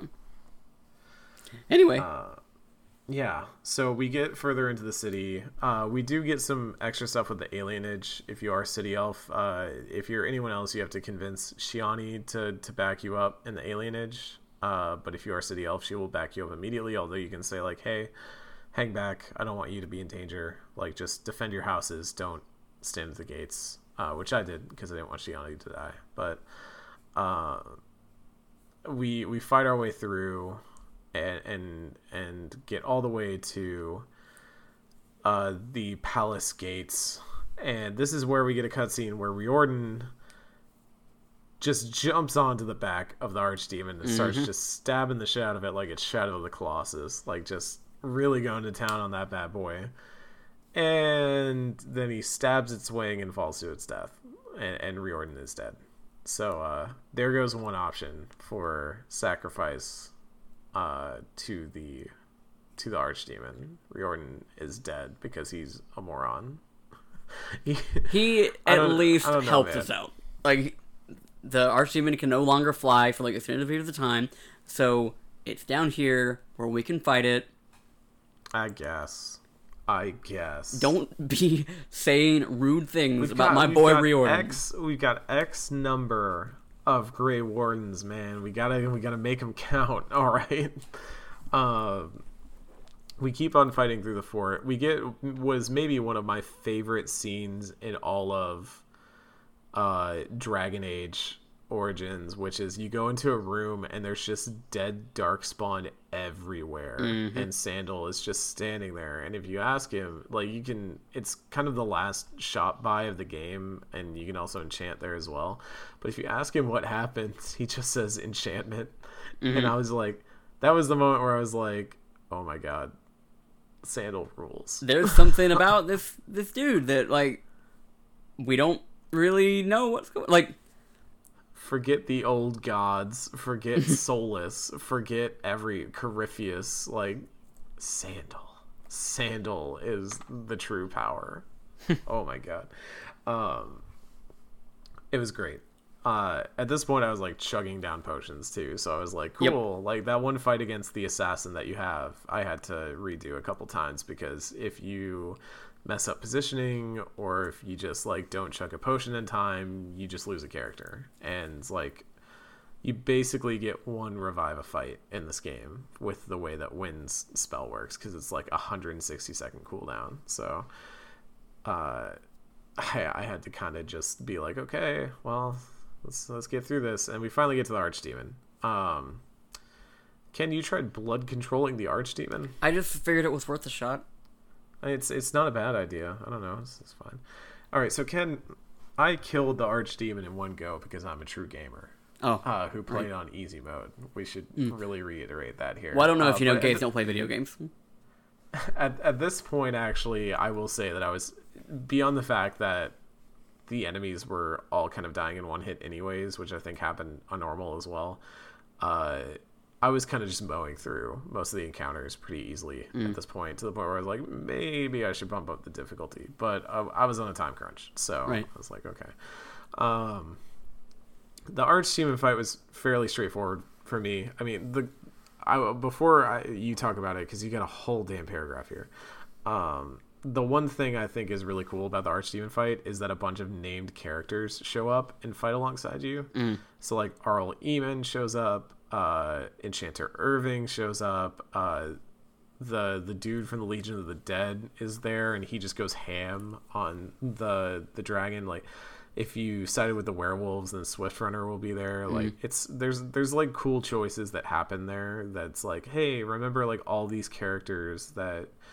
I, I almost wish they gave it a little bit more fanfare. Like you went up the stairs and saw everybody there, because there's actually a great moment I forgot to mention where you, after you clear the city gates, you go like running in with your party to Yeah, yeah. to start storming Den- Denerim, and all the soldiers make like a line to the gates and they're like cheering you on as you run down it. And I was like, oh, that's cool. There's like a lot of really nice little neat touches in this section uh, that that like give it that epic grand battle feeling. Uh, and I wish I wish this was the one part that got a little bit more fanfare, where like, oh hey, here's all these characters that you know and love, and they're gonna help you kill the giant dragon. Like awesome. and instead I just kind of like stabbed it a lot, and then I shot a ballista at it a hmm. lot, like a lot, a lot. Like it just kind of stood there and let me shoot a ballista at it for like a normally long amount of time, and then I hmm. just stabbed it much more and it was dead. Like it took me maybe three minutes, maybe five minutes hmm. um, total from like starting up the stairs for the cutscene to like the end of the cutscene where you've killed the archdemon. So, um, Ken, tell me about the archdemon fight. So it was this point that I realized that I'm probably underleveled. Like I didn't do like basically if we weren't covering it for the show, I didn't do it. Uh so the troll for me wasn't the archdemon itself because it was it is a very standard part of this fight. If you got the ballista, you just shoot at it repeatedly. And I found that if I didn't attack like my like if I personally did not attack the archdemon with like a spell, my team would stay like with me without me having to like worry about managing them. So we kind of uh-huh. stood behind the ballista for a while, and then when you get it to be about half health, it brings in this like swarm of darkspawn. And while still like a lot of the lower ranking ones are you know still the one hit knockout, you know really easy things to deal with, especially when I'm I've got like area of effect spells I can just throw down and just take out a bunch of them at once. When it gets to like the slightly higher tiers, because there are like boss uh, tiered enemies in these uh in Did these fights. you you killed the generals, right? Well, yeah, yeah. yeah. Okay. Oh, hold on. No, no, no. I guess that's something I forgot to mention. There's a point in coming through General where like, you can go out of your way to kill generals. Otherwise, they show up in the fight. Um, so my trouble is when when the darkspawn started to show up, they would very easily overwhelm my party of underleveled characters. So what I ended up, I had to kind of use more strategy than I really anticipated having to, and um, what I would do is I would use some area effect spells like uh, Blizzard or uh, Tempest, I think it's called, like the the equivalent of for the electric spells, to kind of cover the area around a ballista, and my, me and my party would kind of stay in there, and that would you know very quickly take out the all the lower tiered enemies that I could beat in one hit, but all the ones that are kind of the higher tiers, they would take damage from those spells as well. But my party would have to kind of like handle them while I used the ballista. Um, this worked for a while until the archdemon ended up flying over to the other side of the whole area again. So we kind of had to like weather that for a bit, and then in the process of getting me getting to the ballista, I lost everyone but me and Zevran. Um, and that required like a lot of me going back and forth between me and Wynne using revive. Uh, but what ended up, what I ended up doing that kind of like I guess cheesed my way through this was somehow in the midst of all of this, while I'm shooting the archdemon with a ballista, Zevran glitched under the ground where only like his head was popping out, and the darkspawn would still go for him, but they couldn't like hit him. Like it didn't. Yeah, so they he was basically tanking for me while I shot the archdemon, and then at the near the very very very end, the somehow I guess like he glitched just right through the floor where the darkspawn couldn't beat him again, and then so Zevran died, and they were coming for me, but I used the ballista, and it got the darkspawn that were coming for me first, and then I took down the archdemon. This is Interesting. this is not a, a video podcast, but I'm finger gunning at my laptop right now. Um, yeah, I don't know. I just stabbed it a bunch. Uh, I feel like it- it, barely had time to spawn any mobs because of how fast I did damage to it. Mm. That, and that was the thing is like I don't remember this fight ever being hard before, but I guess just because like the way that we were playing this game and the, But did like, you you called in armies? yeah Right? yeah yeah yeah. yeah. I called in I called in the humans I because I was like, I think I did as well. Yeah. Yeah, I was like, let's just get some fodder in there. I kind of just use them as fodder because like the dwarves are really good. I use the dwarves in the alienage because they were like close range fighters. I used the the archers when I was holding the gates with my other companions because like I had Sten and Oghren in there. We didn't mention that by the way. There's like a short segment where you have to play as the other half of the party that defends the gates. Uh, which is kind of annoying if you Yeah, like are I didn't know just- any of. I would say I didn't know anybody's like move sets really, so I switched to Exactly. Morrigan because I was like that the learning curve will probably be smaller there. Haha. Um, yeah, it's. I, I just had the elves there, and then Oghren and Sten just stand there and like meat shield while the elves kill everything. I didn't lose a single elf throughout this entire like Yeah. section, which is great. Uh, and then the mages actually probably took the biggest hit because I used them on running up the steps to Fort Drakon, which And they already Uh, have like smaller for like a smaller number of forces than anybody else. I only had like 13 Yeah, mages, and I saw one right. of them, like, I hit the button that, like, called the horn to bring them in, and one of them literally appeared out of nowhere in front of an ogre, and the ogre just picked up a boulder and, like, demolished him, and he died. And that, that was, like, that was that mage's contribution to the fight. That was somebody's Uh, son. Yeah, that was that was a dumbass right there. I tell you what.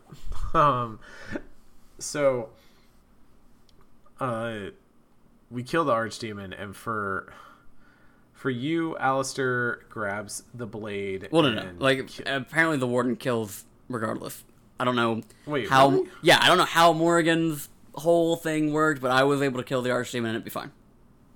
that's weird. Yeah. Okay, I thought I thought that was a case of like if Alistair did the deed, then Alistair does the stabbing. But okay, well then we got the same cutscene where our warden like grabs a sword and kills archdemon, uh, and a great pillar of light happens and all that. Um, and we get we get kind of a final epilogue now.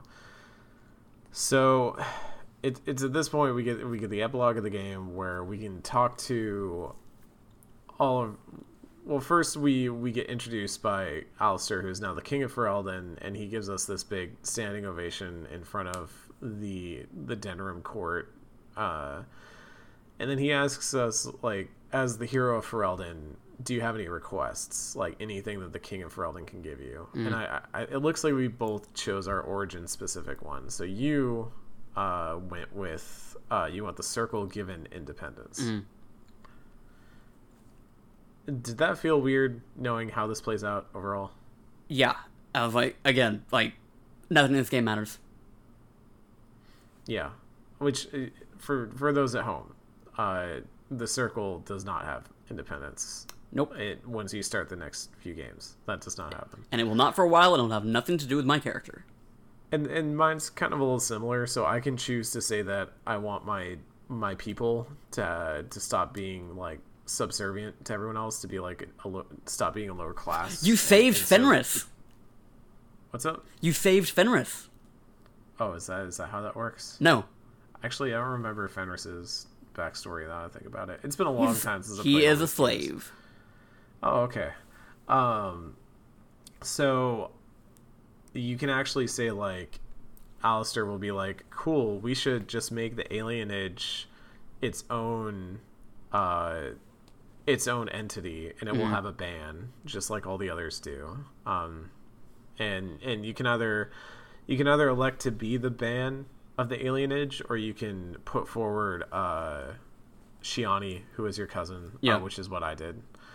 Uh, and I thought that was very nice. I, Yeah. I thought that was cool, and that gets reflected in in the epilogue as well. And I was like, oh, that's that's good. Like it felt like a good resolution of all the things that happened with the things that happened at the start of the game and all the injustices there, and the way your character can kind of be like, yeah, elves kind of get treated like shit all the time, and then finally you can have like that one moment of, okay, Alistair's on the throne, he's cool, and we're going to like actually affect change and and like start to change things.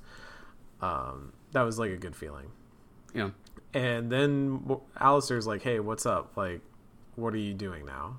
And I basically tell him, "I'm going to go find Morrigan." Mhm. Like that's my my head canon uh, when I romance Morrigan in this game is that my warden is like, "I'm I'm going to go find her." Right. Like, that's you know I'm not letting her get away like that. So Right. um that's that was for me I, i'm interested to hear so i mean we go through we talk to everybody we can kind of get little like resolutions where again these are not like big defining things we can for some characters as i'm sure you will talk about uh you can kind of be like hey why don't you keep adventuring with me and stuff like that um Leliana goes to take care of the Urn of Sacred Ashes and be its protector. Um, I think that might change if she's hardened, but I'm not sure. Um, for you, for me, my father showed up uh, from the City Elf origin. For Mm. you, Enchanter Irving showed up. Yeah. Um, and when, so this is this is what interested me when I talked to Wynne. Okay, it did happen for you as well. She says that she was asked to be first enchanter, but she wants to be a magical advisor to Alistair. Yeah. Um, oh, Oghren is just drinking which again I was like that was kind of the point where I was like, all right, like Oghren did not develop as a character for me. That's neat. Mm-hmm. Um, Sten has a surprisingly sweet resolution Yeah. uh, where he's like, "Oh, I, I understand the concept of hero now. You're a hero." Um, and and we can talk to Anora as well, and and uh, kind of like just get little tease like, "Oh, their their marriage is going to be so silly and all that." Um, I want to hear about your your Zevran stuff. Yeah. So um, where you said that you were gonna go find Morrigan, I was gonna be like true to my word. 'cause, like I told Alistair that I was gonna be like here, like if I was gonna put him on the throne, I was gonna be here to kind of like help him through that process of being king. And so I was like, you know, true to my word, I'm gonna stick here with you. I'm, I'll be, you know, whatever title you want to give me, I am here to help you make this work. And then so as I go to talk to Zevran, he's gonna like, so you you want to say in Denerim then? And I was like, I mean, yeah, because this is you know what I promised to do. And he said, I'm worried about the crows finding me in any hmm. sort of way. Yeah. And if I stay here with you in Denerim, then it's more likely they will. And so I just said to him, Well, I won't stay here if you're not going to stay with me. And he said, basically something along the lines of like, we can figure that out some other time than other than right now at this party. Mm-hmm. It's it so it, and after we do all these conversations, we kind of go into a final epilogue where Which are not like, canon, so s- So that's what I was going to talk about was that um we get these slides that basically say how all this stuff turned out. Um, I mean, some of them are are theoretically canon, like Bhelen, obviously, if because I think if like that will obviously have, a, have an effect on things to come and all that. Like it talks about how Bhelen was a reformer, but then also kind of seized power at the same time, became a bit of a tyrant.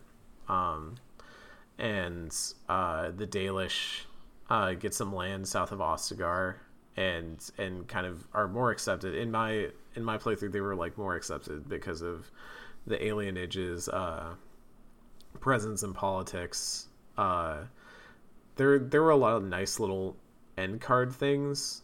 Uh, not a lot of them outside of like Morrigan's you know that one leaves it with like Morrigan was seen heading west to the Frostback Mountain Frost Rock Frostback or Frost Rock I can't remember. West of the mountains that we visited to go to Orzammar, which is like the westernmost place that you go to in the, the campaign.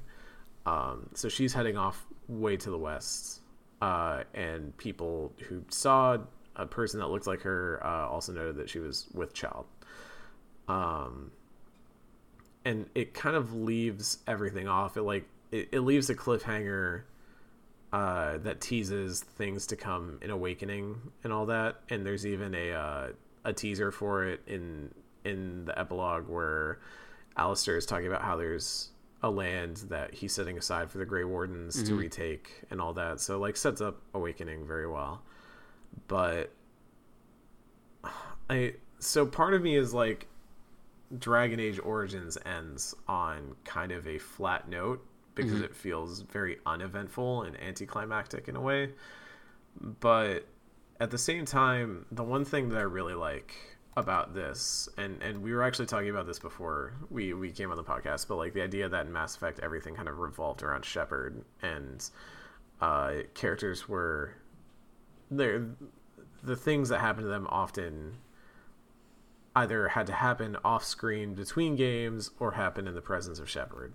And what I like about this ending is, and really Dragon Age in general, is the idea that you are just kind of playing a character at a point in history, kind of like you're this this omniscient presence that is coming into this universe, and you are taking control of a character during a very critical point in history in which they had a direct hand on events. Like you're playing the greatest hero of that time, but at the end of the day, this world will keep turning whether you are present in it or not. And many of the way that many of the character stories end, they're like, yeah, you know, this was great fun. You know, it was cool. We had all these awesome adventures together. I'll never forget you. But it's time to move on to the next thing. And I'm going to go do the next thing.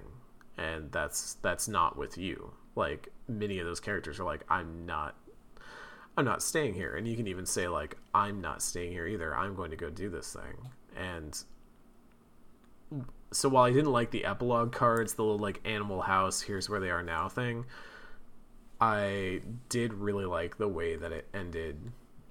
Just the feeling of everything that it was like that was the end of the adventure. Like end of the story. Everyone went on their own paths. There may be more adventures in this world, and they may involve the warden and they may not. But uh, we'll we'll see you next time. And and I kind of I liked that. I mean, obviously, as we've talked about many times, like it, it, it made it so it wrapped conclusively for that game as a whole. And if it was like standing by itself, it would just be this very conclusive wrapping to this to the universe.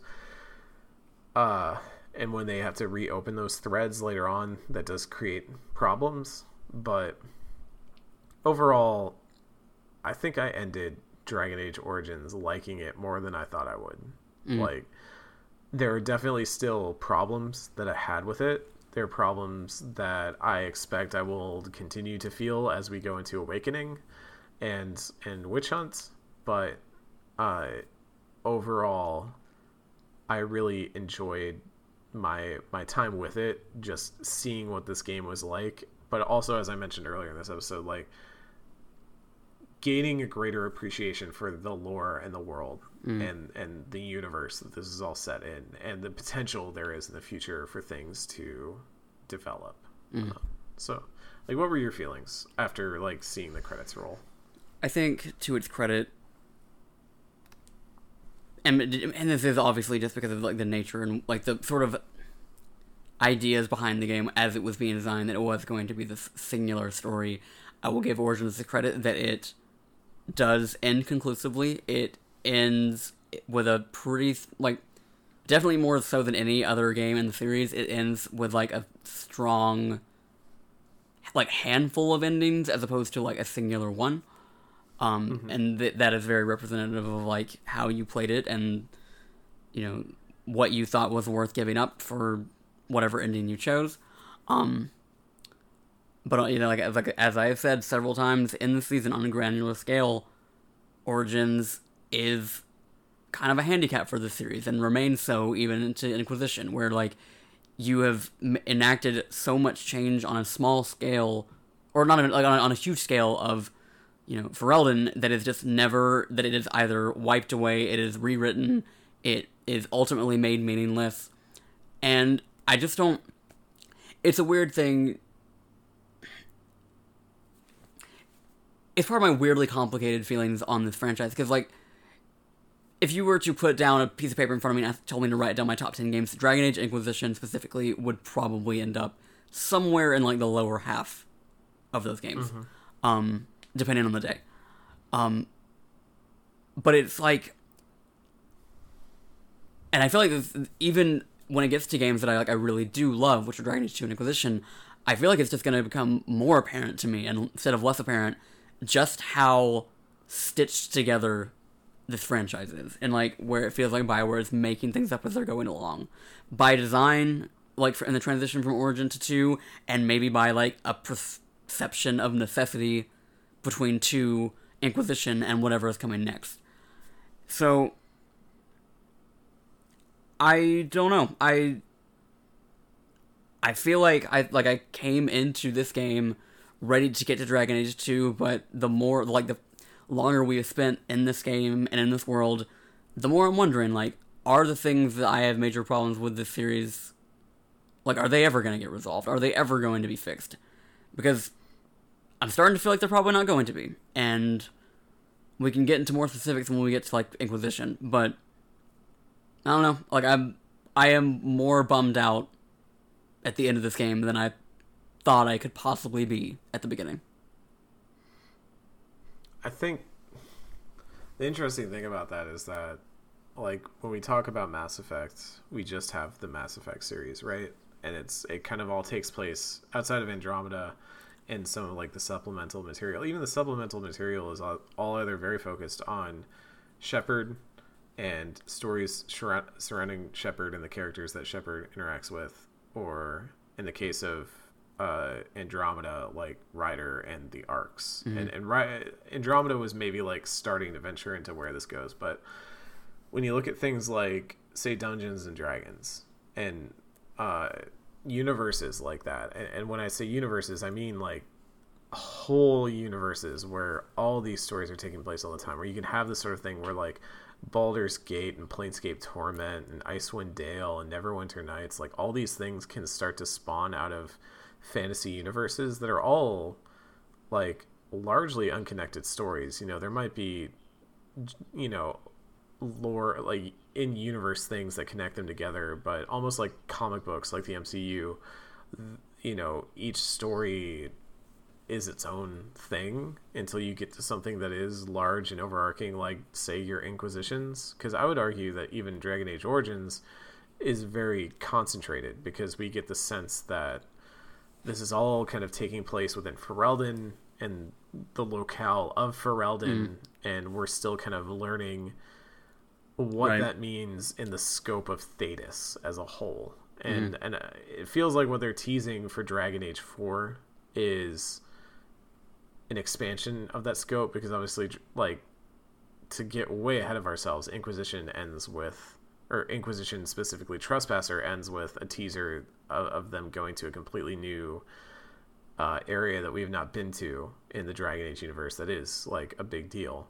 But Inquisition is mostly within the land of like Ferelden and Orlais, right? Mm. And it's it kind of largely just takes place there, and, and, it's probably the largest scale we have. But you look at like Dragon Age Two, it's this like very concentrated story inside Kirkwall, and I think there's just a difference in approach in world building and universe building between those things, and I think that that's maybe where I see why you're you you you don't enjoy it as much because it is like when you every time you tell me Ken about like the reasons why you like Mass Effect, a lot of it comes back to like Shepard as a character and what that like growth with Shepard and the characters that grow alongside them mean to you, mm. and Dragon Age has never really tried to do that same thing. Most games have never tried to do that same thing.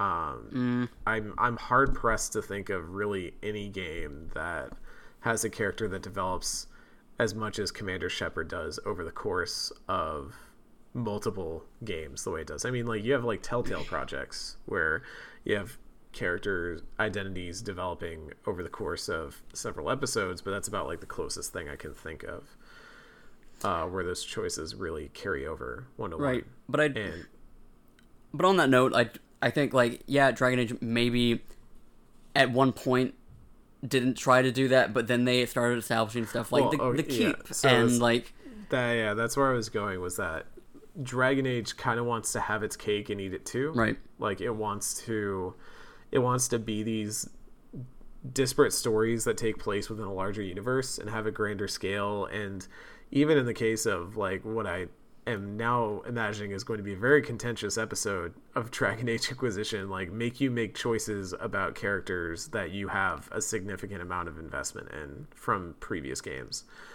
And uh all of that i find really fascinating because i just again i talked about at the beginning of this series um specifically the, the Dragon Age portion, was that whereas Mass Effect is the one that's remembered, and I think rightly so, uh, Dragon Age for me has always been the one that's a little bit more ambitious. It's trying to bite off more than it can chew pretty frequently, and I I just keep hitting that point where I'm like, I have issues with it, but I just appreciate that it really goes for that because we've talked about it so many times, but there are like no other companies that make games like this. There are mm. some that are trying to right now, and I mean like the the closest thing we have is as we've talked about is like Greedfall, or maybe you get into things that are like um, the older school CRPGs, which are making something of a comeback with things like Divinity Original Sin 2, um, Baldur's Gate, the upcoming Baldur's Gate 3, but it's it's so hard to make RPGs of the scale nowadays. I mean, like you literally have to go to Persona to find other games doing things that are kind of similar with like social links and choices meaning things over time. But I yeah, I guess to to like wrap up Dragon Age Origins, it is like it's it's the origin story, right? We're like setting mm. now we've set the table we understand this universe. We've got a grasp on who these characters are. We've been introduced to some of its biggest players that we may not know it yet. Characters like Morrigan and Leliana, uh, even Alistair. Now that we have made him not a drunk, mm. um, it's. I'm very interested to start getting into. I think we're at this point now where we're like, okay, we know what this universe is, and we've seen it kind of messily establish that. Let's see what can be done in it, and I feel like that's where Dragon Age 2 comes in. But before we get there, we gotta go to Dragon Age Awakening. You know, we gotta it, go. I would be like totally down to skip Awakening if it weren't for the fact that like two of the most important characters of all of Dragon Age are in that fucking game. It's and I've never personally played it, so I feel like it is important that I get that context. Um so just a reminder for those at home, again, we are Normandy FM. We have a Patreon that helps keeps keep the lights on around here. You can tell how tired I am from this last week. Uh, Boston was a heck of a time. Uh, we we have a Patreon, patreon.com slash normandyfm, where uh, you can help keep the lights on around here, pay for our SoundCloud costs, and, and get us towards some of those higher tiers where we will eventually be able to play more Bioware games, like, for example, Jade Empire is our next tier. If you want to see that, if you want to hear that, uh, you can head over to patreon.com slash normandyfm and back us there and help us get there. Uh, if not, that's cool. Just head over to twitter.com slash normandyfm show and uh, you can follow us there and see all our updates there and, and keep up with us that way. Uh, we are, oh, I, I do need to shout out for mm-hmm. our wonderful patrons who, who donate a certain tier to get that shout out every week. Y'all are great. Thank you so much, Kevin Kulikowski, Ginny Wu, Chris Johns, and Anthony Matthias. Y'all rule. Thank you so much for for contributing. If you want your name shout out, you can head over to the Patreon and donate at that tier. You will get added to that. Uh, next week we start Awakening. We will uh, head in with the assault on Vigil's Keep, uh, and we'll probably spend a lot of time just talking about the differences between Awakening and Origins and how it kind of fits into the larger uh, context of Dragon Age Origins and Dragon Age in general. Uh, and then we'll have Awaken the Awakening the week after, followed by companion quests. We will have Caitlin uh, Galiz-Rowe back on to talk for a little bit of stuff about one uh, very motherly character. mm. Looking forward to that. Uh, and then we will close out Dragon Age Origins as a whole on April. It, let's say in April, because after this week, I'm not setting dates for us anymore. But uh, let's say in April, the start of April, uh, we will end with Witch Hunt, which we are doing. Uh, it's it's a short, it's a shorter DLC, but we're doing that just so we can uh, get that last little bit of Morrigan lore in there. Uh, we won't be doing any of the things like a song, although I may look into the DLC just make sure I'm aware of what's in it so we can talk about it if we want to talk about it. But we won't be officially doing a big recap episode for that. Also, won't be doing things like Darkspawn Chronicles, or uh, any of the other uh, like DLCs that are in Dragon Age Origins, both because uh, they're not as critical to the whole of Dragon Age, and also because like y'all, we have finite amounts of time every week. I'm like playing a game for uh, impressions right now, so uh, please, please, we do need to do things other than play Dragon Age. um, I'll put a bow on it for Dragon Age Origins. Ken, are are you ready? Are you ready to be that much closer to getting onto Dragon Age 2? Yes. We're so close, Ken. Until next time, that's us. We'll see you next